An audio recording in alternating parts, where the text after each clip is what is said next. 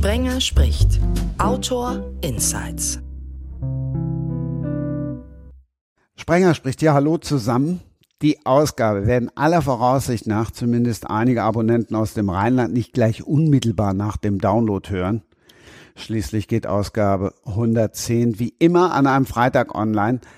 Im Rheinland an einem ziemlich speziellen. Claudia Hochbrunn, eine Idee, wie der Tag davor heißt. Moin nach Hamburg. Hallo, moin. Jo, ich als Hamburgerin, ich weiß gar nicht, was da für irgendwelche Karnevalstage sind. Hier im Norden haben wir das nicht so. Frage wird direkt weitergereicht an Sven Stricker, der immerhin in Mülheim an der Ruhr aufgewachsen ist. Und da sagt man doch Tag auch. Naja, das sagt man schon, aber ich komme ja eigentlich noch von weiter oben als Hamburg. Ich bin ja totaler Nordfriese. Moin erstmal. Ähm, und halt mich da auch echt bedeckt. Also ich mache euch den Spaß nicht kaputt, aber ich habe keine Ahnung. Ich bin Karneval immer weitläufig ausgewichen. Ist nicht so mein Ding. Der Letzte in der Runde, der weiß es, auch wenn er nur ein Kölscher Immi ist. Aufgewachsen ist er in der Klingenstadt. Hallo Lorenz Stassen. Hallo.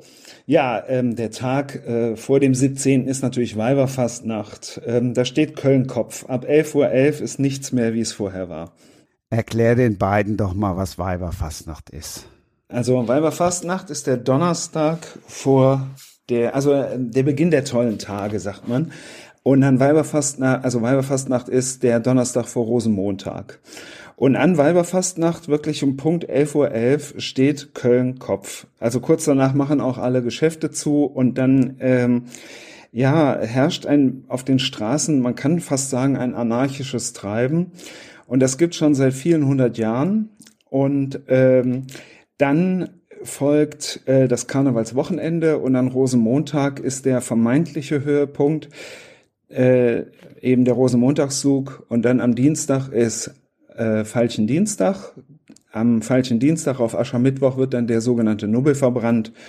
Und nach der Nubbelverbrennung am Aschermittwoch ist dann alles vorbei. Bis zum nächsten Mal.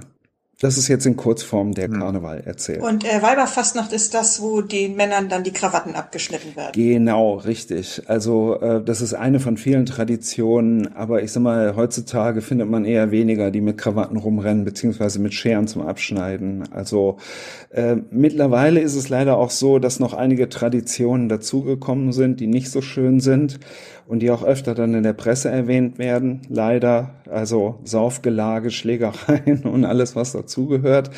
Und jedes Jahr gibt es immer die gleiche Diskussion. Ich finde das halt immer schade, weil der eigentliche Karneval, da geht es um was anderes. Mhm. Da wird dem Fleisch Lebewohl gesagt, Karnevale, genau. ne? Ja, richtig. Also ähm, die Tradition, ähm, die ist die, dass man eben 40 Tage vor Ostern, kurz vor der Fastenzeit, noch einmal richtig Gas geben darf. Und das gleiche ist auch mit dem 11.11. .11. Der 11.11. .11. ist 40 Tage vor Christi Geburt, hier vom 25. Und früher gab es zwei Fastenzeiten, darum gibt es den 11.11. .11. vor Weihnachten, wo die Leute einmal richtig feiern und eben Weiber, also beziehungsweise dann bis Aschermittwoch, der ist auch 40 Tage vor Ostern. Und darum variieren die Termine auch immer ein bisschen. War das nicht auch mal so, dass das ursprünglich, äh, aber korrigiert mich sofort, als Parodie auf ähm, äh, gedacht war auf äh, Besatzungszeiten oder ja Volltreffer ja, ne? Treffer also französische ja, äh, ja. Äh, erzähl doch mal ganz kurz weil das finde ich ja. sehr spannend und zwar ähm, Karneval äh, hat eine sehr sehr lange Tradition die die ganz weit zurückreicht ähm, bis bis fast ins Mittelalter Mhm. Ähm, aber den Karneval, den wir heute feiern, den gibt's ungefähr seit 200 Jahren. Und es ist tatsächlich, als vor 200 Jahren der erste Rosenmontagszug stattgefunden hat, war das ein Politikum zwischen den Preußen und den Kölnern. Und diese militärischen Auftritte, die man an Karneval sieht, sind eine Persiflage mhm. auf das Militär und auf die preußische Ordnung und auf all das. Weil die Kölner, die waren seit 1794, als die Franzosen kamen, waren die fremdbestimmt. Und als die Franzosen weg waren, kamen die Preußen und dann waren sie wieder fremdbestimmt. Und die Kölner haben sich damals einfach nach der Zeit davor gesehnt und haben nach Bildern gesucht, so als Balsam für die Seele und, und wollten wieder was aufleben lassen, was ihnen eine eigene Identität gibt. Ah. Und so ist quasi der erste Rosenmontagszug entstanden. Ähm, ich sag mal, da gibt's immer den schönen Vergleich Ähm, ja, die, die Kölner suchen halt immer so nach etwas, was sie an die Zeit davor erinnert. Das wäre so, wie wenn der erste die Zeit vor Köln, was? Ja. ja, die Zeit vor 1794, als sie noch Daran, Freiheit- danach suchen die Kölner noch heute? Nein, nein, nein, ich wollte gerade sagen, heute wäre es so, wie wenn der erste FC Köln deutscher Meister wird. Also das ist letztendlich auch. Das ist auch ungefähr 200 Jahre her, das stimmt. genau, ja, Ja. so ungefähr. Nein, ähm, aber so ist der Rosenmontag letztendlich entstanden, äh, der erste Rosenmontagszug ist so entstanden. Und die Preußen hatten auch Interesse dran, dass der Rosenmontag, ähm, äh, der Rosenmontagszug anders stattfindet als in den Jahren davor. Weil in den Jahren davor war es immer sehr exzessiv, anarchisch und maskieren war damals auch nicht erlaubt. Also die Preußen hatten sehr viele Verbote. Und dann haben sich so eine Gruppe junge Männer aus der, aus der Oberschicht zusammengetan und haben den Preußen das Angebot gemacht, dass auf der einen Seite der Karneval organisiert wird, dass es nicht so exzessiv wird. Und auf der anderen Seite, dass die Einnahmen, die damit erzielt werden, wieder bei der Armenverwaltung landen. Den Kölnern, denen ging es damals ziemlich dreckig und man durfte damals echt nicht krank werden. Oder also wenn, wenn man kein Geld hatte, war man, war man wirklich, äh, hatte man ein Problem. Da konnte schon eine einfache Infektion nach einer Schlägerei oder sonst was den Tod bedeuten. Und die Franzosen, die hatten damals schon, die haben es erst verboten, den Karneval. Dann haben sie aber erkannt, dass man damit Geld verdienen kann. Und dann haben die so eine Art Maskensteuer erhoben. Und ähm, die Preußen, als die dann an der Macht waren, haben sie diese Maskensteuer, also es hieß anders, das hieß äh, Abgaben auf Lustbarkeiten. So hieß das damals. Die hatten da einen anderen Begriff für. Und ähm, als die Preußen dann da waren, dann haben die das abgeschafft. Und dann ging es den Armen noch dreckiger. Und der Rosenmontagszug ist so zustande gekommen in Kurzform, dass wir mit den Preußen Deal gemacht haben. Wir organisieren das, dass das nicht so exzessiv wird. Und gleichzeitig ähm, wird wieder, werden wieder diese Steuern erhoben, die dann den Armen zugutekommen. Ist es eigentlich dieses parodistische Element? Würdest, äh, würdest du sagen, dass das heute noch bekannt oder verbreitet ist oder hat sich das alles komplett losgelöst? Nee, äh, ganz im Gegenteil. Also ähm, ich bin ja auch bei den Roten Funken und die Parodie, da muss man halt genau hingucken. Zum Beispiel unsere Uniformen, die sind maßgeschneidert und nahezu perfekt. Also da achten Ja. wir auch sehr drauf, dass sie genau, und das sind keine preußischen Uniformen, wir haben die Uniformen der Kölner Stadtsoldaten äh, an quasi. Das ist unser Schnittmuster. Und die Stadtsoldaten, das waren somit die schlechtesten Soldaten, die man finden konnte. es gibt da so eine Legende, dass als die angegriffen wurden, haben die von der Stadtmauer runtergeschrien, ey, seid ihr verrückt zu schießen? Hier stehen doch Menschen. Also von daher, das waren eher Pazifisten als Soldaten. Und ähm, die wurden auch äh, selten irgendwo eingeladen, an irgendeiner Schlacht mitzumachen. Ähm, worum es uns aber geht, ist die Persiflage, die liegt im Detail. Also wir, wir sehen schon echt gut aus, also wie richtige Soldaten der damaligen Zeit. Aber dann torkeln wir auf die Bühne. Äh, wir haben Blumensträuße in den Gewehren. Wir führen einen Tanz auf, den man nicht Tanz nennen kann. Also es ist, ja, schafft man auch noch mit erhöhtem Promillepegel. Und darin liegt halt diese Persiflage. Also es ist überhaupt nicht eine, ja, es ist eine Verballhornung des Militärs. So war es vor 200 Jahren geplant, so machen wir es heute noch. Frage an die Fachfrau. Und ja, sie ist keine Psychologin, das schicke ich gleich vorweg, aber sie ist Fachärztin für Psychiatrie und Psychotherapie. Was sagt das aus, wenn erwachsene Männer in der Uniform umeinander torkeln und das Tanzen nennen? Dass sie Spaß haben. Definitiv. Ja, es ist doch schön, wenn man sozusagen äh, für sich selber so ein bisschen, ähm, ja, das innere Kind behält, bisschen Spaß hat mit Verkleiden und allem drum und dran. Das sollte man doch viel häufiger machen. Also ich finde das durchaus positiv, was das aussagt. Also da würde ich auch gern was zu sagen. Und zwar, wenn wir so auf Tour gehen, also wir, wir haben ja Auftritte im Karneval als die Roten Funken. Und das erinnert mich jedes Mal an eine Klassenfahrt. Wir steigen da in den Bus ein, fahren den ganzen Tag durch die Gegend, haben wirklich sehr viel Spaß und ja, es sind zum Teil sehr vernünftige Leute mit an Bord. Ich würde mich auch dazu zählen. Aber dann in diesen paar Stunden lässt man alles von sich abfallen und ist einfach nur roter Funk.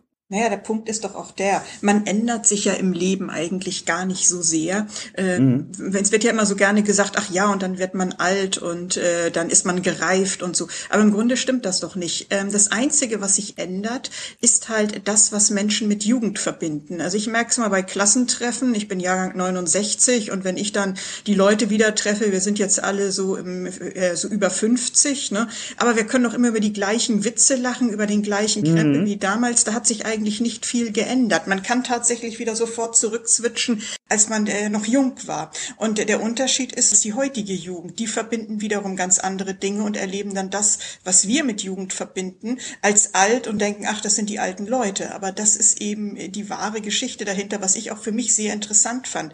Man wird eigentlich gar nicht geistig alt, nur man hat eben andere Hobbys und äh, andere Dinge, die man mit dem Jungsein verbindet. Und das ist sozusagen äh, eigentlich nicht verwunderlich, wenn äh, sich dann plötzlich die ganzen Leute bei den roten wieder wie auf einer Klassenreise fühlen und auch genauso wieder sind. Und das ist ja auch nicht Schlimmes. Im Gegenteil. Viel schlimmer sind doch diese Typen, die dann immer so steif bleiben und, ah, oh, ich muss mhm. doch jetzt meine Würde bewahren und so. Das ist ja eher ungesund. Ja, und was diese Uniformen halt auch noch mit sich bringen, wenn der Chefarzt neben dem Klempner sitzt, äh, das sieht man nicht mehr, wenn man eine Uniform anhat. Also es gehen auch wirklich alle so Statussymbole verloren dadurch. Da hat der Klempner echt Glück gehabt, sonst wird der Chefarzt ihn anpumpen, ne? Also wenn man sich die Gehalter so anguckt. Genau, genau so ist es. ja, das stimmt. Mhm. Aber in Köln ähm, sozusagen, äh, es fing ja eigentlich mit den Karnevalsdingen äh, zwar so christlich und so, wie du das gerade so schön erzählt hast, mhm. an, aber eigentlich als alte Römerstadt, die hatten ja schon vorher ihre Saturnalien und äh, genau. so mit Verkleiden und äh, so die Obrigkeit so ein bisschen auf die Schippe nehmen. Das ist ja schon in der Antike sozusagen verbreitet gewesen. Und da hat Köln Richtig. als alte Römerstadt ja auch schon so eine Historie für. Ne? Genau. Und das geht also auch... Ähm ja, wie soll man sagen? Also dieses Brauchtum geht wesentlich weiter zurück als nur 200 Jahre. Nur, wie gesagt, diesen Karneval, der heute gefeiert wird, äh, sowohl auf der Straße als auch in diesen organisierten Vereinen und Chors, ähm, den kann man sagen, gibt es seit 200 Jahren. Aber die Tradition ist wesentlich länger. Oder die, die, äh, die Historie. So. Sind damit alle Fragen über den Karneval schon geklärt? Das hätte ich jetzt nicht gedacht. Also. Ja, das war ja eine umfassende geschichtliche Abhandlung über den Karneval. Was soll man da jetzt noch nachfragen? Das muss jetzt erstmal sacken für so ja, Norddeutsche, genau. die mhm. dann denken, ach na ja, ist ja ganz schön. Wir haben ja dafür im Bad Segeberg die Karl-May-Festspiele, das ist doch ähnlich, ne? Ach Gott. Ja, die haben wir, die haben wir im Sauerland auch in Elspe. Da war ich als Kind ganz oft. Also das ist auch schön, ja. Genau, Elspe. Da war zuerst Pierre Brice, aber dann haben wir ihn abgeworfen beworben, dann kam er auch nach Richtig. Bad Segeberg. Ja, ja, das waren noch Zeiten. Mhm. ich habe ja auch mal in Hamburg gewohnt und ich weiß, dass es in Bergedorf immer eine riesen Karnevalsparty gab. Ja, das, ähm, ich, ich erinnere mich an die Plakate, die da standen, aber da bin ich nie hingegangen. Ja, ihr seid gerne eingeladen, mal vorbeizukommen. Dieses Jahr wird schwierig, aber nächstes Jahr gibt's wieder Veranstaltungen. Also dieses Jahr die Veranstaltungen sind leider ja schon vorbei.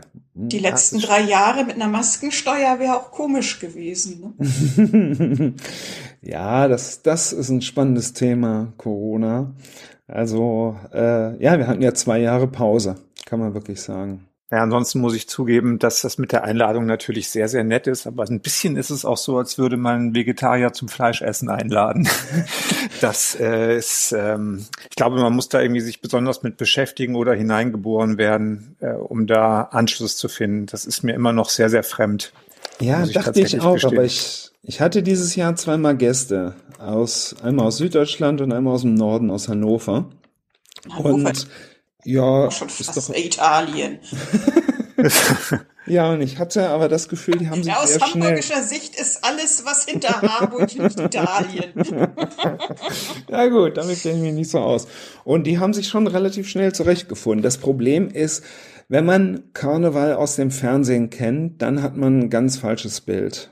Also diese Fernsehsitzungen kann ich nicht ertragen. Das ist, das gibt ein ganz anderes Bild wieder, als es wirklich ist. Also, Dabei fand ich die Büttenreden meistens immer ganz lustig. Ja, die, die für sich genommen ja, aber die Stimmung, die kommt vom Fernseher überhaupt nicht auf. Das, das geht gar nicht. Ja. Und es ist ja auch, dass so eine Sitzung, die viereinhalb Stunden dauert, dass man da nicht auch die ganze Zeit rumsitzt. Ganz im Gegenteil. Der Platz ist nur dazu da, dass man eine Orientierung hat und dass man weiß, wo das Fässchen steht oder so. Aber ähm, naja, es ist es lohnt sich wirklich, sich das mal anzugucken. Ich will jetzt nicht übertrieben Werbung dafür machen, aber äh, ja. ich habe da so eine Idee. Das hat bei Sven Stricker schon mal geklappt, den mit so einem Fußballclub zu connecten nach seinem ersten Auftritt. Und ich war ja in diesem Jahr auf einer Sitzung und das war die FC-Sitzung. Hm, die ist gut, ne? Oder? Überragend. Ja, habe ich nur Gutes von gehört. Ich war leider noch nicht da, weil da ist es schwer, Karten zu bekommen. Der ja, und was ist jetzt deine Idee? Der Stricker reagiert, der geht überhaupt nicht drauf ein. Nee, nee weil ich nicht weiß, wo deine Idee, äh, wo, wo was für eine Idee das sein soll. Mir schwant Schlimmes, aber ich weiß nicht genau, was du meinst. Also ich stelle mir jetzt tatsächlich Sven Stricker im Fohlentrikot auf der FC-Sitzung vor. Hm, ja, das klingt hm. nach einem richtig guten Plan ehrlich gesagt. Ach so, aha. Fohlentrikot, ja? Naja, ich bin Gladbacher.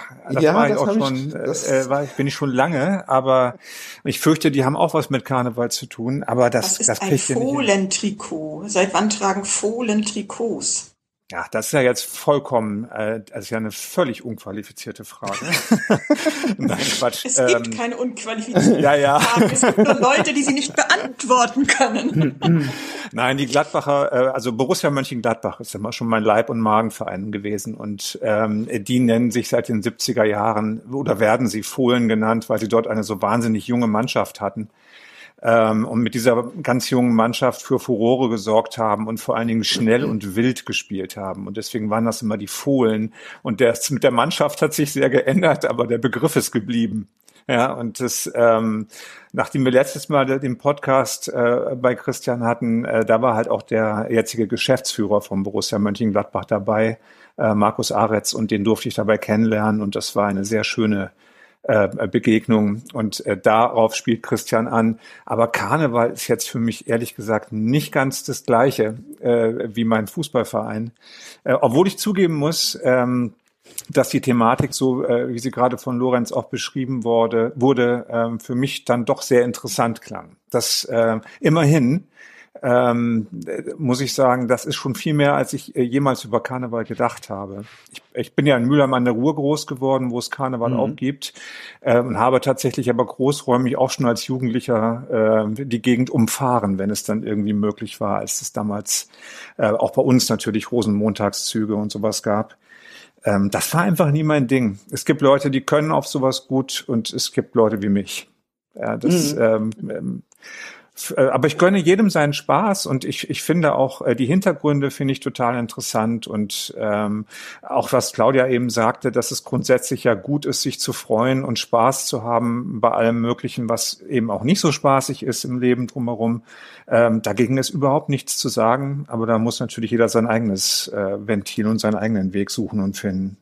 Mhm. Und Claudia, um dich jetzt noch ein bisschen mehr ins Boot zu nehmen, auch wenn du nicht der ganz große Fußballfan bist, aber du kennst die Rivalität zwischen St. Pauli und HSV und so ungefähr ist das zwischen dem ersten FC Köln und Borussia Mönchengladbach und den Fans. Wenn ich da also hingehen würde, würde ich hingehen, aber nicht wieder zurückkommen. Vermutlich. Nee, das stimmt nicht. Ach komm, im Gladbach-Trikot. Im Gladbach-Trikot auf eine Karnevalssitzung in Köln und auch noch FC. Ähm, also du müsstest hier den ganzen Abend Sprüche anhören. Ja, also du hättest keine ruhige Minute, aber äh, keine Verletzung.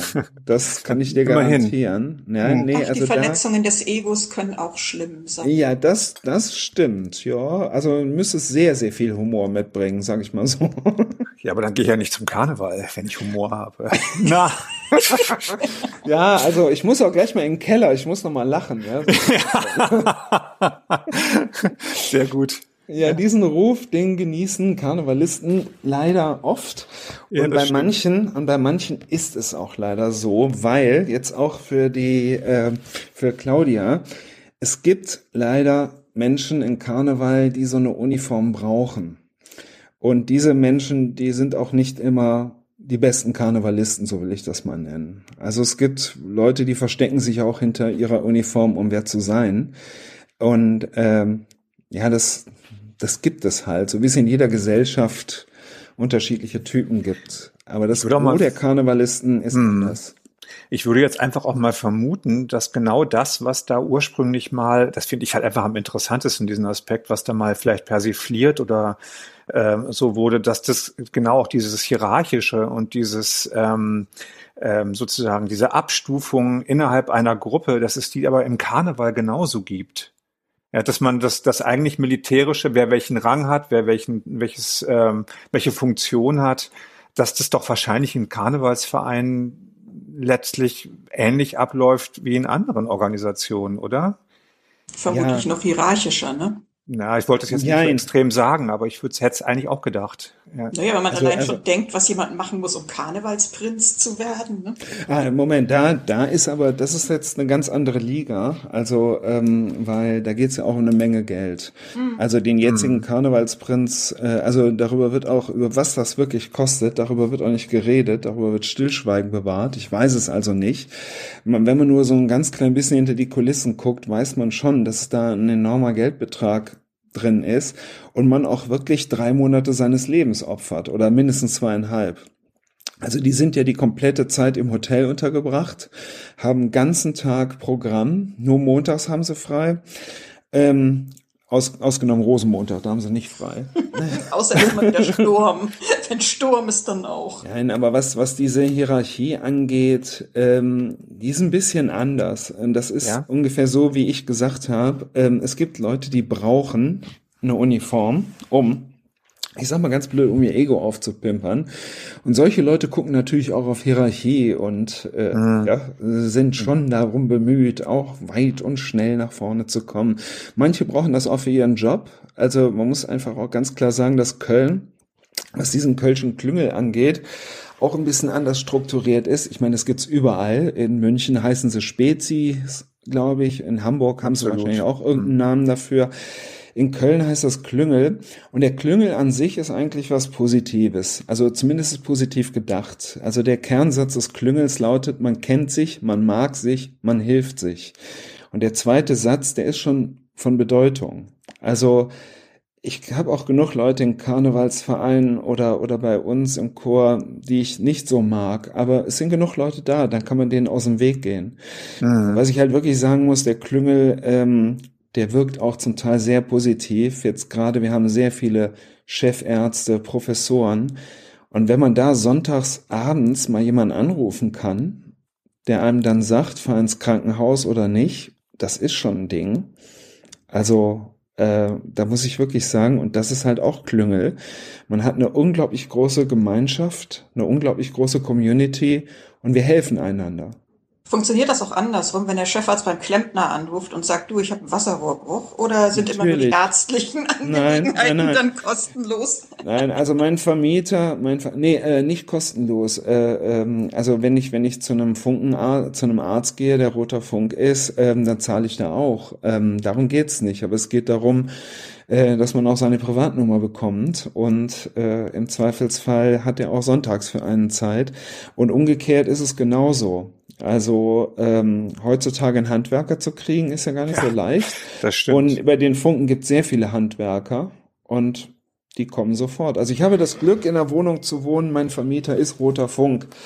Und ich rufe nicht mehr meinen Vermieter an, sondern ich wende mich sofort an den Klempner oder wer dafür zuständig ist. Das ist. Ja, der Kölsche Klüngel hat, was so wie du es beschreibst, natürlich dann äh, definitiv Vorteile, aber es ist ja auch manchmal ein schmaler Grad zwischen ähm, sozusagen Hilfe und Vetternwirtschaft. Ne, ja, oder sogar Korruption. Ja, oder Korruption. Das ist, das ist tatsächlich ja immer so eine, das ist ein sehr schmaler, sehr schmaler Punkt, wo das kippt. So, mhm. ähm, ähm, ja, keine Ahnung. Das ja, aber ich sag mal, es gibt so einen anderen Verein, ne? Also äh, auf jeden Fall überall. Ja. Also, also Ach, da ich bin tun wir froh, dass ich da nicht wohne.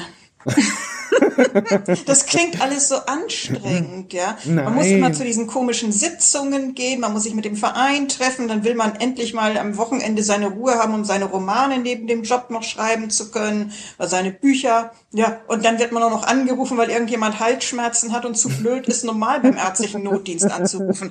Also, weil ganz ehrlich. ja, so kann man es auch sehen. Ja, ja das ist doch lästig. Habe ich noch gar nicht. Ja, genau. Wenn man in der Rolle des Bittstellers ist, ist es anders. Ja, aber wenn man, wenn man der ist, der ständig angerufen wird, dann stimmt das. Ja. Ja, hm? ja, genau.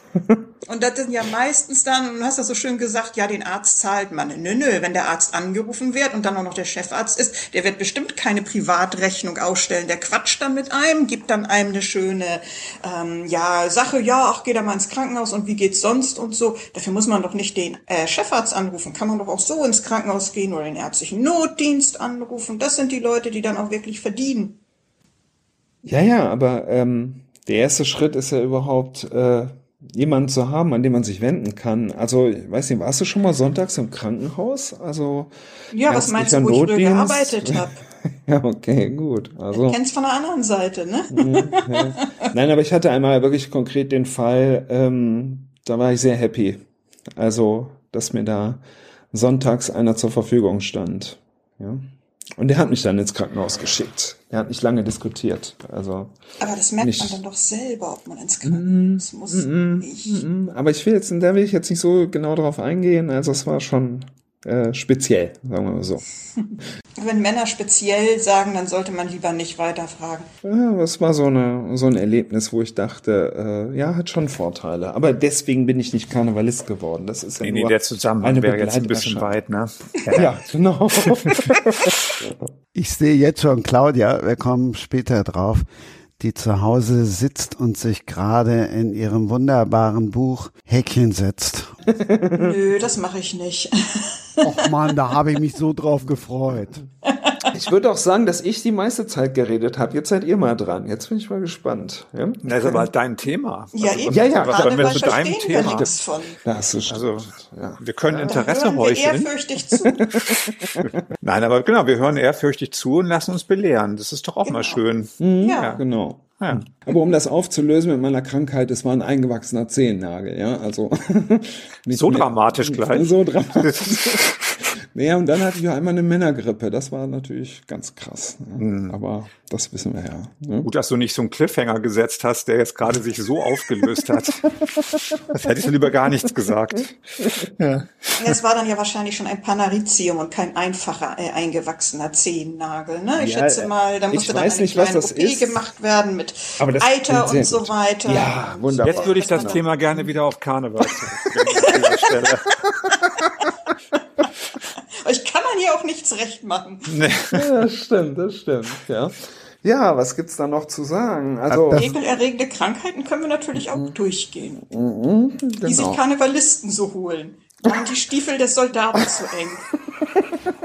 genau. Von sowas kommt das ja, der eingewachsene Zehennagel, glaube ich. Ne? So falsches Schuhwerk. Hm? Ja, oder falsches Fußnägel schneiden. Mm, das ist auch gut. Oh ja, aber wir sollten wieder das Thema wechseln. Ich möchte mich da in aller Form von distanzieren, was hier gerade passiert. Sagt der Mann, der sogar lustig eine Szene mit einem Krebskranken schildern kann. So, und damit lasse ich euch jetzt als Cliffhanger allein. Wenn ihr euch gefragt habt, warum Lorenz sich so gut auskennt im Karneval, dann erklärt er euch jetzt, warum. Ja, ich habe ein Buch geschrieben Rosenmontag ist der Titel und es handelt sich um einen historischen Kriminalroman, der in Köln 1823 spielt. Und die Hauptfigur des Buchs ist ausgerechnet ein Preuße, der in Köln gestrandet ist, aber äh, hier hängen geblieben ist, weil er sich auch in eine Frau verliebt hat, die zu Köln gehört, wieder rein. Und er ist dabei, einen Mordfall zu klären und parallel dazu äh, wird die Entstehungsgeschichte des ersten Rosenmontags erzählt. Und dieser erste Rosenmontagszug, der war ein Politikum zwischen den Kölnern, der Obrigkeit in Berlin und den Preußen in Potsdam. Und in dieser Gemengelage aus Politik und ähm, äh, Karneval muss unser Held leider irgendwann gegen seine eigenen Leute ermitteln. Und das bereitet ihm ein großes Kopfzerbrechen, weil äh, er riskiert da schon eine ganze Menge, sein Renommee, seine Freundschaften. Und wie es dann ausgeht ähm, und ob der Karnevalszug stattfindet, erfährt man dann auf den letzten Seiten. Wobei ich sagen muss, ich kann spoilern. Also der erste Rosenmontagszug hat stattgefunden. das habe ich mir fast gedacht. Ja, und bei der Recherche ist mir dann selber erstmal einiges aufgefallen. Ähm, das hat auch wirklich sehr viel Spaß gemacht, weil ich hatte ja schon ein gewisses Hintergrundwissen durch meine aktive Zeit bei den Roten Funken. Aber ähm, wenn man dann so ein bisschen in die Tiefe geht, da habe ich doch noch einiges erfahren. Wo hast du denn da recherchiert eigentlich? Ja, also ich hatte bei den Roten Funken insgesamt vier Historiker, von denen drei promoviert waren. Und ähm, ja, die, die haben mir schon sehr geholfen. Also das war äh, eine Abwägung zwischen gewissen Dingen, die habe ich in Büchern gefunden und ich konnte eigentlich quasi immer jemanden fragen. Das ist halt auch Kölscher mhm. Klüngel, ne? Also und mhm. äh, die standen alle parat und am Ende des Tages war es aber so, ähm, dass ich mich für einen eigenen Weg entschieden habe. Ich habe das so im Vorwort so geschrieben, es ist ein Roman. Es ist kein historisches Sachbuch, weil die historische Lage, die war auch manchmal ein bisschen verworren, sehr kompliziert. Und ich habe immer dann versucht, eine Abkürzung zu nehmen, so dass es spannend bleibt. Also der Krimi, der historische Krimi steht ganz klar im Vordergrund. Und die, His also, und die Entstehung des Rosenmontagszugs und des Karnevals, die wird halt nonchalant mitgeliefert. Mhm. Es ist also, also eine Geschichte, sie hätte so gewesen sein können, Richtig. der Hintergrund stimmt und so, aber natürlich wird man da auch sich äh, so ein bisschen äh, fiktiv äh, langhangeln, damit spannend bleibt und nicht langweilig wird. Ne? Genau. Und ich habe halt ähm, noch äh, ganz klar, ich habe mehrere Figuren, die ich frei erfunden habe. Mit denen konnte ich natürlich machen, was ich wollte. Aber die historischen Figuren, die habe ich auch nachher in einem Glossar hinten zusammengefasst. Und die historischen Figuren, da habe ich jetzt nicht irgendeinen Mist dazu erfunden, sondern also ein bisschen, also so, so, dass sie in die Geschichte reinpassen. Ähm, aber im Großen und Ganzen habe ich da darauf geachtet, äh, dass ich über einen Franz Ferdinand Wallraff oder einen Prinz Friedrich von Preußen jetzt nicht irgendeinen Mist erzähle. Also das war mir sehr wichtig. Vor dem Glossar kommen 402 Seiten. Du genau. machst jetzt gerade in deiner Inhaltsangabe kürzer als der Klappentext. Ja, ich habe halt Sorge, dass ich spoiler. Ja, das ähm, sollst du nicht machen. Nein, was auch noch ganz lustig ist, ähm, das haben mir mittlerweile viele gesagt, dass ähm, es gibt so einige Geschichten in dem Buch, die habe ich mir nicht ganz selbst ausgedacht, sondern die sind Teil so der Kölner Geschichte. Ähm, ich habe das Buch aber so geschrieben, dass jemand, der diese ganzen Legenden und Historien nicht kennt, trotzdem Spaß hat beim Lesen. Zumindest wurde mir das gesagt, dass das der Fall ist. Ähm, aber wer sich ein bisschen in Köln auskennt und auch mit diesen Anekdoten und Legenden auskennt, der hat nochmal einen besonderen ne-, Mehrwert, würde ich das mal nennen. Ähm, aber wie gesagt, diese Geschichten äh, ja, ich muss immer aufpassen, dass man nicht zu viel erzählt. Ne? Sonst äh, nimmt man dem Leser ja doch wieder ein bisschen was an Freude. Darum wäre es mir lieber, ihr stellt ein paar Fragen. Mich würde noch was interessieren, Lorenz. Äh, hm? zwar, wenn du ähm, die, die Geschichte des Rosenmontags akkurat erzählst und darauf achtest, dass du auch historische Figuren sauber einordnest, andererseits dir aber bewusst und ja auch natürlich berechtigt Freiheiten nimmst, was so die ganze ja, was, ich, was den Weg oder was auch immer äh, betrifft. Wo ist für dich die Trennlinie und was glaubst du, wie das für jemanden ist, der das liest? Also was, wo ist es dir wichtig, dass du ähm, sozusagen einen historischen Abriss lieferst und wo sagst du einfach, das ist mir vollkommen egal, ob das so stattgefunden hat oder nicht? Und mhm. ist das für den Roman wichtig? Also oder auch für die Rezeption? Ja, sagen wir mal so. Also ähm, nehmen wir mal äh, die Figur Prinz Friedrich von Preußen. Der hat in Düsseldorf ein äh, Kommando gehabt, also war Kommandant einer Infanteriedivision. Und ich habe herausgefunden, dass er ungefähr ab 1824 Dauergast war bei dem großen Maskenball im Gürzenich und dass er auch im weiteren Verlauf seines Lebens den Karneval immer wieder unterstützt hat. Hm. Da konnte ich dann davon ausgehen, dass Prinz Friedrich von Preußen 1823 bestimmt auch nichts dagegen gehabt hat und habe ihn eben auf die Seite meines Helden geholt. Beispiel. Ähm, das ist halt dann Spekulation, ne? Das es ist, ist Spekulation, aber da haben dann auch meine Berater gesagt, das liegt sehr nah. Also es ist eine Spekulation, ist ja auch kein Sachbuch. Nur, ähm, oder ein anderes Beispiel, es gab einen Polizeipräsident, Karl Philipp von Struensee, mhm. und der war verhasst bei den Kölner Bürgern. Und er wurde auch 1830 mit Schimpf und Schande aus der Stadt gejagt. Also er wurde abgesetzt und da haben die Kölner ihm wirklich äh, faule Eier hinterhergeworfen. Und da ist natürlich, das ist der ideale Antagonist. Warum sollte der, ach, warum sollte der 1823 plötzlich dafür sein? Und Strunsee, und das ist wirklich erwiesen, der hat auch maßgeblich Zensur betrieben, Pressezensur. Und zum Beispiel eine Figur, die auftaucht, ähm, ist Markus Dumont. Das ist der Gründer des Verlags Dumont Schauberg. Mhm. Und über den konnte ich sehr viel finden. Und ähm, was über den geschrieben stand, das passte wirklich so toll in meine Geschichte rein. Eine Geschichte ist zum Beispiel, dass der sich immer gegen die Zensur gewehrt, gewehrt hat, dafür auch einige Tage im Gefängnis gesessen hat. Und irgendwann war es ihm zu bunt und dann hat er mit seiner kölnischen Zeitung auf Seite 1 eine leere Seite herausgebracht. Einfach um hm. diese Zensur offen zu legen, zu sagen, ich konnte nichts schreiben, weil mir wurde alles verboten. Kurz darauf haben die Preußen ein Verbot erlassen, dass Zeitungen keine leere Seite mehr drucken dürfen.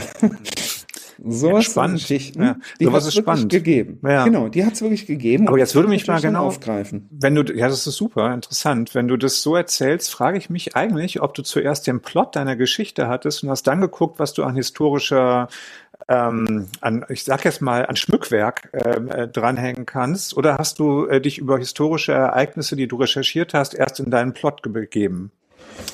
Beides. Also ich schreibe immer so ein bisschen wie eine Pflanze wächst. Eine Pflanze wächst ja nach oben, aber die Wurzeln gehen nach unten.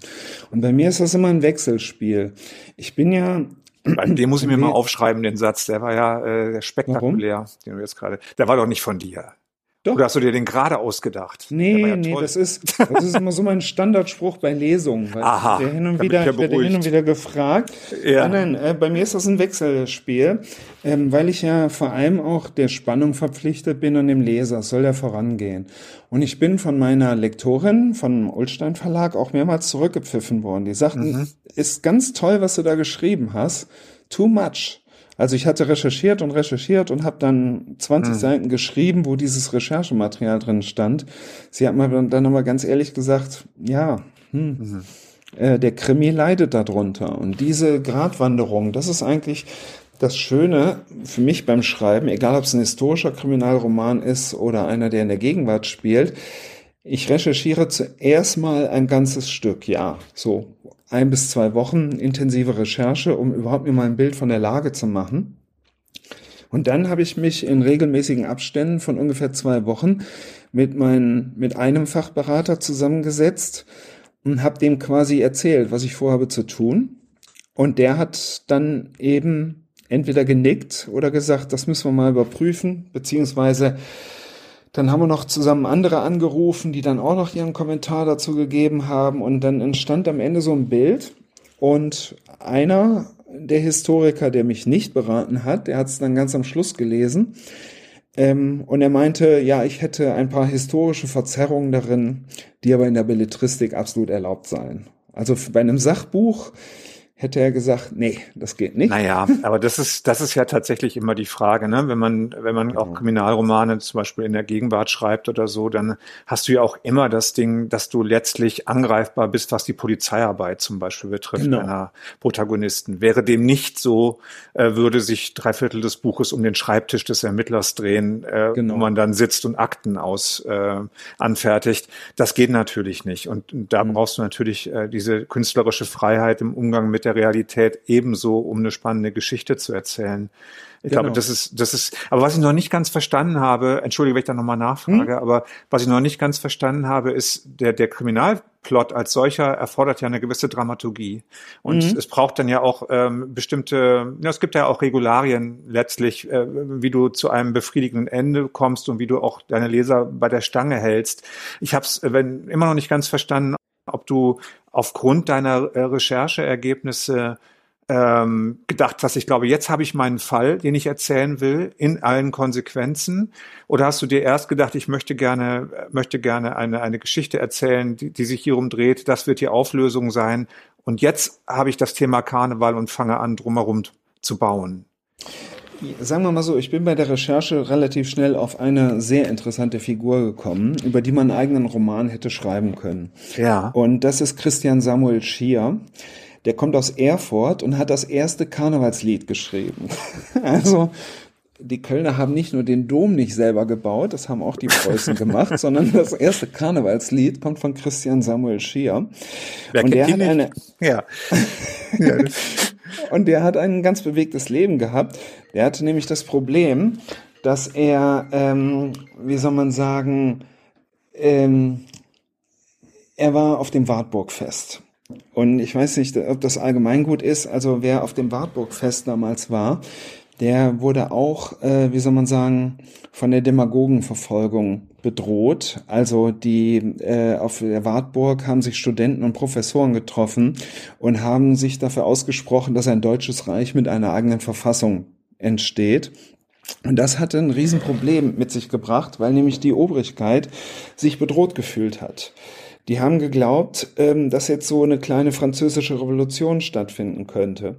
Und ähm, dann wurden die verfolgt, die Leute, die da waren. Und dann ist Christian Samuel Schier bis nach New York geflüchtet, um dem zu entkommen. Und irgendwann hat das in der Ferne nicht mehr ausgehalten, ist zurück nach Deutschland gekommen und hat Köln als Wahlheimat genommen. Und in dieser Lebensgeschichte, und die habe ich sehr genau beschrieben, und die ist auch richtig so beschrieben, wie sie in meinem Buch drin steht, aus dieser Lebensgeschichte heraus generierten sich dann für einen Kriminalfall ganz tolle Aspekte. Mhm. Und ähm, so gesehen hatte ich den Kriminalfall noch nicht mhm. fertig, mhm. als ich angefangen habe zu schreiben. Aber in dem ja, Moment, spannend. wo ich auf Schier gestoßen bin, ähm, ja, traurig ist, dass der dann äh, äh, also 1823, das hat er noch mitbekommen, 1824 ist er dann aber schon sehr jung gestorben. Und ähm, es ist aber eine so spannende Persönlichkeit gewesen, dass ich da, dass ich plötzlich so einen Mittelpunkt der Handlung hatte, von wo aus ich meinen Helden ermitteln lassen konnte. Und mhm. abgesehen davon, das war halt auch so lustig, die haben, der hat auch in den Befreiungskriegen gekämpft, dieser Schier. Und die Vorgeschichte meines Helden ist auch, dass er ähm, vom 17. Lebensjahr an fünf Jahre gedient hatte in der preußischen Armee und die dadurch Berührungspunkte miteinander hatten. Also es war wirklich, als ich die Geschichte gefunden habe bei Wikipedia, da dachte ich nur, ja, passt ja wie Topf auf Deckel. Und dann hm. ging es richtig los. Aber so ein Glück muss man ja manchmal haben. Ne? Ist denn die Frage so halbwegs damit beantwortet? Ich habe es jetzt verstanden. Also hm? für mich hat's gereicht. also ich, äh, es ist mir auch klarer geworden und ich äh, finde das auch interessant, ähm, weil du nochmal ganz schön geschildert hast, dass sich manchmal Dinge einfach auch auseinander, also aus den Zusammenhängen mhm. erst ergeben müssen. Ne? Und das, mhm. das, äh, das kenne ich auch vom Schreiben, ähm, dass das, was hinterher dabei rauskommt, sehr oft sehr anders ist als das, was ich ursprünglich mal dachte oder auch äh, als die Prämisse, unter der ich angetreten bin und dass das auch einer der Aspekte ist, die ich am meisten genieße. Dass mhm. ich dann äh, beim, beim Schreiben merke, ähm, dass mir gerade Sachen passieren oder auch einfallen oder begegnen oder manchmal sind es auch nur einzelne Sätze, die man selber liest irgendwo oder die man mitbekommt, die alles in eine andere Richtung bringen. Und dieses Überraschungsmoment oder diesen Effekt, den benötige ich auch sehr, um mich nicht zu langweilen äh, ja. beim Schreiben, ne? Und um selber auch gespannt zu bleiben, wie es weitergeht, wie es sich entwickeln kann und so. Und das kann ich sehr gut nachvollziehen. Ähm, mhm. und, äh, erfordert natürlich auch einen gewissen Mut, einfach drauf los, also sozusagen drauf loszugehen und zu sagen, es wird mhm. schon was passieren, es wird schon irgendwo hinführen, aber ähm, ich mag das, ich finde das gut. Ich mache das ja ähnlich. Ich habe ja auch noch, ähm, also als Claudia Hochbrunn eben humorvolle Sachbücher, aber ich habe auch äh, unter anderem Namen, unter meinem echten auch noch historische Romane geschrieben. Und ähm, da ist es bei mir auch so, ich habe meistens zuerst ein Bild vor Augen, ähm, was ich so aus einer Zeitepoche mitnehme und da wird dann auch drumherum recherchiert und ähm, ich kann das ziemlich gut nachvollziehen. Also da habe ich mich auch ein bisschen drin wiedererkannt und ich äh, mache das auch so, dass ich Exposé schreibe, aber während ich am Schreiben bin, also ich habe noch nie einen Roman äh, dem Verlag am Ende so abgegeben, wie er im Exposé hm. komplett war. Ja. Die Eckpunkte stimmen, aber während des Schreibens ergeben sich oft immer noch andere Dinge. Und ähm, mein ehemaliger Agent, also ich hatte inzwischen auch nochmal Agenten gewechselt, der sagte auch mal, ähm, als ich das erste Mal meinen ersten Roman dann hatte, ja, kann ich denn da noch äh, was umändern, obwohl es im Exposé jetzt schon so und so steht und so ist es doch besser. Und dann sagte er, ja, der Feind des Guten ist das Bessere. Und da gab es also, egal bei welchen Verlagen, ich war nie Probleme, wenn ich da dann irgendwas noch angepasst habe. Genau das brauche ich auch, mhm. dass ich da entsprechend ähm, ja mich selbst auch immer wieder überraschen kann und selbst wenn man einen Krimi schreibt oder Krimi-Elemente da drinne hat, das muss man natürlich planen, aber manchmal gibt es dann immer noch ein paar Abzweigungen, äh, die einen selbst überraschen beim Schreiben, die sich auch aus der Recherche ergeben. Hm. Da würde ich jetzt mal eine Frage stellen. Also ich hatte mich bei einem anderen Roman auch mal so ein bisschen mit Hirnforschung beschäftigt.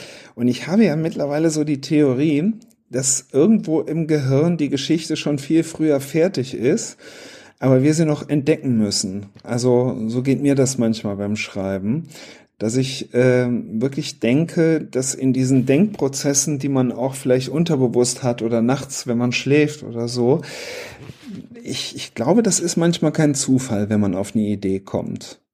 Ich habe manchmal das Gefühl, die ist schon da. Also ich denke auch und ich brauche manchmal auch immer Zeit. Also ich könnte mich jetzt nicht hinsetzen und acht Stunden am Tag schreiben, weil mhm. ich brauche diese Zeit, wenn man sich dann hinsetzt und fünf Seiten am Tag geschrieben hat. Das ist so, wenn ich einen freien Tag hatte äh, und das neben der Arbeit mache, fünf Seiten. Gut, manchmal, wenn ich im Flash bin, auch zehn, aber fünf Seiten ist immer so eine gute Sache. Die eigentliche Arbeitszeit, diese fünf Seiten niederzuschreiben, die ist verhältnismäßig kurz. Aber mhm. es muss sacken und es muss dann auch reifen, wie so eine Frucht. Und mhm. sonst wird's nicht gut. Und es braucht eben trotzdem diese Zeit, damit es was wird. Und was ich auch noch mal festgestellt habe, was ich auch ganz interessant finde, wie unterschiedlich das im Gehirn vernetzt ist. Ich hatte mal ein Buchprojekt und da hatte ich einen Abgabetermin und dann habe ich mir, ich kann zehn Finger blind sehr schnell tippen und äh, dann hatte ich ein ähm, Problem, ähm, hatte ich eine Handverletzung und konnte nicht schreiben. Und dann habe ich mir Dragon, dieses Diktierprogramm gekauft mhm. und ähm, dann habe ich also versucht, das zu diktieren. Und es ist etwas völlig anderes, ob man es durch die Finger gleiten lässt und tippt oder ob man es diktiert. Ich musste eine komplett mhm. andere ja, Überlegung angehen und ich war richtig froh, als mhm. ich wieder richtig tippen konnte, weil mir das einfach mehr gelegen hat als das Diktieren. Aber das habe ich schon in meiner ärztlichen Tätigkeit gemerkt. Arztbriefe, die ich 0815 runterrausche, die habe ich diktiert. Und äh, Gutachten, wo man wirklich nachdenken muss und wo es um was geht, die habe ich immer selbst getippt. Also ich habe auch ganz ja, große Schwierigkeiten mit Diktieren. Kann ich nicht. Habe ich mal versucht. Aber was da rausgekommen ist, wenn ich das am nächsten Tag gelesen habe, äh, nee, ich muss auch. Ich muss tippen. Ja, es fließt halt tatsächlich, äh, irgendwie fließt es durch die Finger. Das ist mhm. ähm, schon auch als Prozess, glaube ich, vom, vom Kopf äh, in die Finger, in die Tastatur oder so. Das hat schon eine Bedeutung. Ich kann das total nachvollziehen. Ich schreibe eigentlich auch sehr, sehr schnell, aber die Geschwindigkeit beim Schreiben und Denken ist so aufeinander abgestimmt, ähm, mhm. dass es meistens Sinn ergibt. Und beim, beim Diktieren ist es komplizierter. Da macht das Gehirn äh, mit dem Mundwerk zusammen andere Sachen. Ja. Das ist ähm, schon ein ganz spannender, ganz spannender Aspekt eigentlich, ja. Ähm, ja, und das ja, finde ich, finde ich interessant. Finde ich, finde ich gut. Also, Stimmt, kann ich bestätigen. Was ich auch interessant finde, wo es im Gehirn gespeichert ist. Also ihr habt ja auch damals noch die Rechtschreibreform 2000 miterlebt, ne? Und ja, wir ähm, sind alle ungefähr gleich alt. Hm. Genau. Und ähm, da habe hm. ich äh, dann auch ähm, zunächst ähm, mit dem Schreiben mit ähm, Computer oder Schreibmaschine, jedenfalls mit einer Tastatur. Ja, Computer hatte ich da schon. Ähm, und da habe ich mich ganz schnell umgestellt und das mit Doppel S statt mit SZ und so weiter und muss mit mhm. SS und nicht SZ und so. Aber wenn ich handschriftlich war und geschrieben habe, dann habe ich automatisch immer noch SZ geschrieben. Das hat ganz lange gedauert, bis das umgestellt war. Also es war im Tippen ganz schnell im Kopf in den Verknüpfungen, aber handschriftlich, das hat viel länger gedauert. Mhm. Also das, das mit SZ konnte ich mir ganz schnell abgewöhnen, weil in meinem Familiennamen taucht ein Doppel-S auf und im Personalausweis stehe ich mit SZ und dann habe ich irgendwann mal Ahnenforschung betrieben und da hat irgendwann mal ein blöder Standesbeamter Beginn des 20. Jahrhunderts einfach ein SZ aus dem Doppel-S gemacht. Meine Ursprungsfamilie wurde mit immer mit Doppel-S geschrieben. Dann habe ich mal nachgefragt, wie man den Namen ändern kann. Und das wäre sehr teuer geworden. So eine kleine Anekdote am Rande. Standesbeamte sind sowieso Idioten. Mein Vater, der sollte, also ich kann da auch Anekdoten erzählen. In den ja. 30er Jahren, ähm, mein Vater hat da mehrere Sachen. Also zum Beispiel sein ähm, Rufname war Horst und er sollte dann äh, noch Hans Kurt mit Bindestrich nach seinem Onkel als äh, zweiten Vornamen haben. Und was macht der Standesbeamte draus? Der schreibt Hans Kurt in einem Wort. Und das hat er dann den Rest seines Lebens so mit sich getragen. Mm. und eine Cousine Cousine von ihm, die sollte Inga heißen und da hat der Standesbeamte, das war wohl wahrscheinlich wirklich ein Idiot, der da in der Gegend wohnte, hier in Hamburg irgendwo um die Ecke war das, und dann meinte der Inga, den Namen gibt's nicht als Frauennamen und dann hat er einfach Inka reingeschrieben und die Ärmste wurde dann immer ausgelacht, ach bist du ein Indianer, der letzte Inka. Mhm. das ist die Macht der Standesbeamten. Ne? Lorenz. Mhm. Ach so, eigentlich müsstest du ja dann auch Stassen heißen und nicht Stassen. Genau. Wegen und das SZ will ich aber nicht. Also da bin ich, ich heiße Lorenz Stassen. Also ja. Äh. Und ähm, ich habe mal, ich war mal beim Notar und der hat mir gesagt, ähm, dass ich auch nur in rein also auf dem Personalausweis Reisepass, da taucht dann das Stassen auf, aber ich darf mich sonst überall mit Doppel S schreiben. Das, äh, das macht keinen Unterschied. Ich wollte auf Schreiben der Roman spielt ja exakt vor 200 Jahren. Vielleicht ist das bei dem einen oder anderen mal eben schnell vorbeigerauscht. 1823 und 2023, jo, sind 200 Jahre. Du schreibst ja auch Escape-Romane. Mhm. Die Schreibe und auch das Vokabular ist ja komplett ein anderes. Wie schwer war das? Das war ähm, also da hatte ich einen eigenen Trainer für, will ich das mal nennen. Und zwar, ähm, weil ich ja in der Gegenwart lebe und auch Gegenwartsromane schreibe, ähm, wenn ich nicht gerade äh, Rosenmontag geschrieben habe. Und es war wirklich so, also es gab so lustige, absurde Sachen. Zum Beispiel, mein Held heißt Gustav Zabel und dann stand da der Satz, Gustav Zabel hatte einen guten Draht nach Berlin. Was stimmt daran nicht? Es Der gab Draht. 1823 noch Es wurde noch nicht telegrafiert. Richtig, zum Beispiel. Und dann habe ich, ähm, äh, irgendwann ist mir das dann selber aufgefallen. Und dann habe ich einen Freund, ähm, der ist Kunsthändler, ein Experte für Möbel vor französische Revolution, also äh, 18. Jahrhundert. Und das liegt jetzt nicht so weit weg. Und der hat dann diese ganzen 400 Seiten gelesen in einem Rutsch und hat so 30 bis 40 Stellen, äh, Wörter gefunden, die er einfach ausgetauscht sehen wollte. Und auch kleine Formulierungen, aber das war nicht das große Problem. Weil ich habe festgestellt, so anders haben die damals nicht geschrieben. Und zwar, ich habe ein Buch zu Hause, ähm, wo Justus von Liebig und Friedrich Wöhler sich gegenseitig Briefe geschrieben haben, diese beiden Chemiker. Das war so um 1830 herum. Und wenn man die Briefe liest, haben die nicht wesentlich anders formuliert als heute. Also ein paar Sachen waren ein bisschen umständlicher. Und dann hat mein Freund Hubertus Erfurt äh, ist der mit mir den Text durchgegangen und ein paar Sachen waren eben eindeutig, so wie der Draht. Aber dann hat er sich irgendwann mal über das Wort ausschlaggebend echauffiert, meinte, das würde er nicht schreiben. Und dann meinte ich ausschlaggebend? Was, was ist da das Problem? Kommt ihr von, kommt ihr drauf, was da das Problem sein könnte? Er dachte, das ist ein Geigerzähler oder irgendwas, was einen Ausschlag gibt, aber Richtig. das kann man auch von den hm. Ausschlägern nehmen und ähm, deshalb also, es gibt da unterschiedliche Varianten. Ja, ja, aber er meinte, weil äh, Beginn des 20. Äh, also Beginn des 19. Jahrhunderts fing die Chemie gerade erst so an und die Naturwissenschaft. Und er meinte, dass das Wort ausschlaggebend tatsächlich eher von einem Messinstrument käme und haben da irgendein anderes Wort gefunden. War ja nicht schwierig. Also ja, irgendwie gibt's immer eine Alternative. Aber das war ganz interessant. Ich habe mein ganzes Buch daraufhin korrigieren lassen. Also weil ich, weil so Fehler schleichen sich sehr schnell ein. Das stimmt schon. Vor allen Dingen darf dir auch keiner dazwischen funken und ähnliche Scherze, ne, was man genau. immer so sagt. Ne?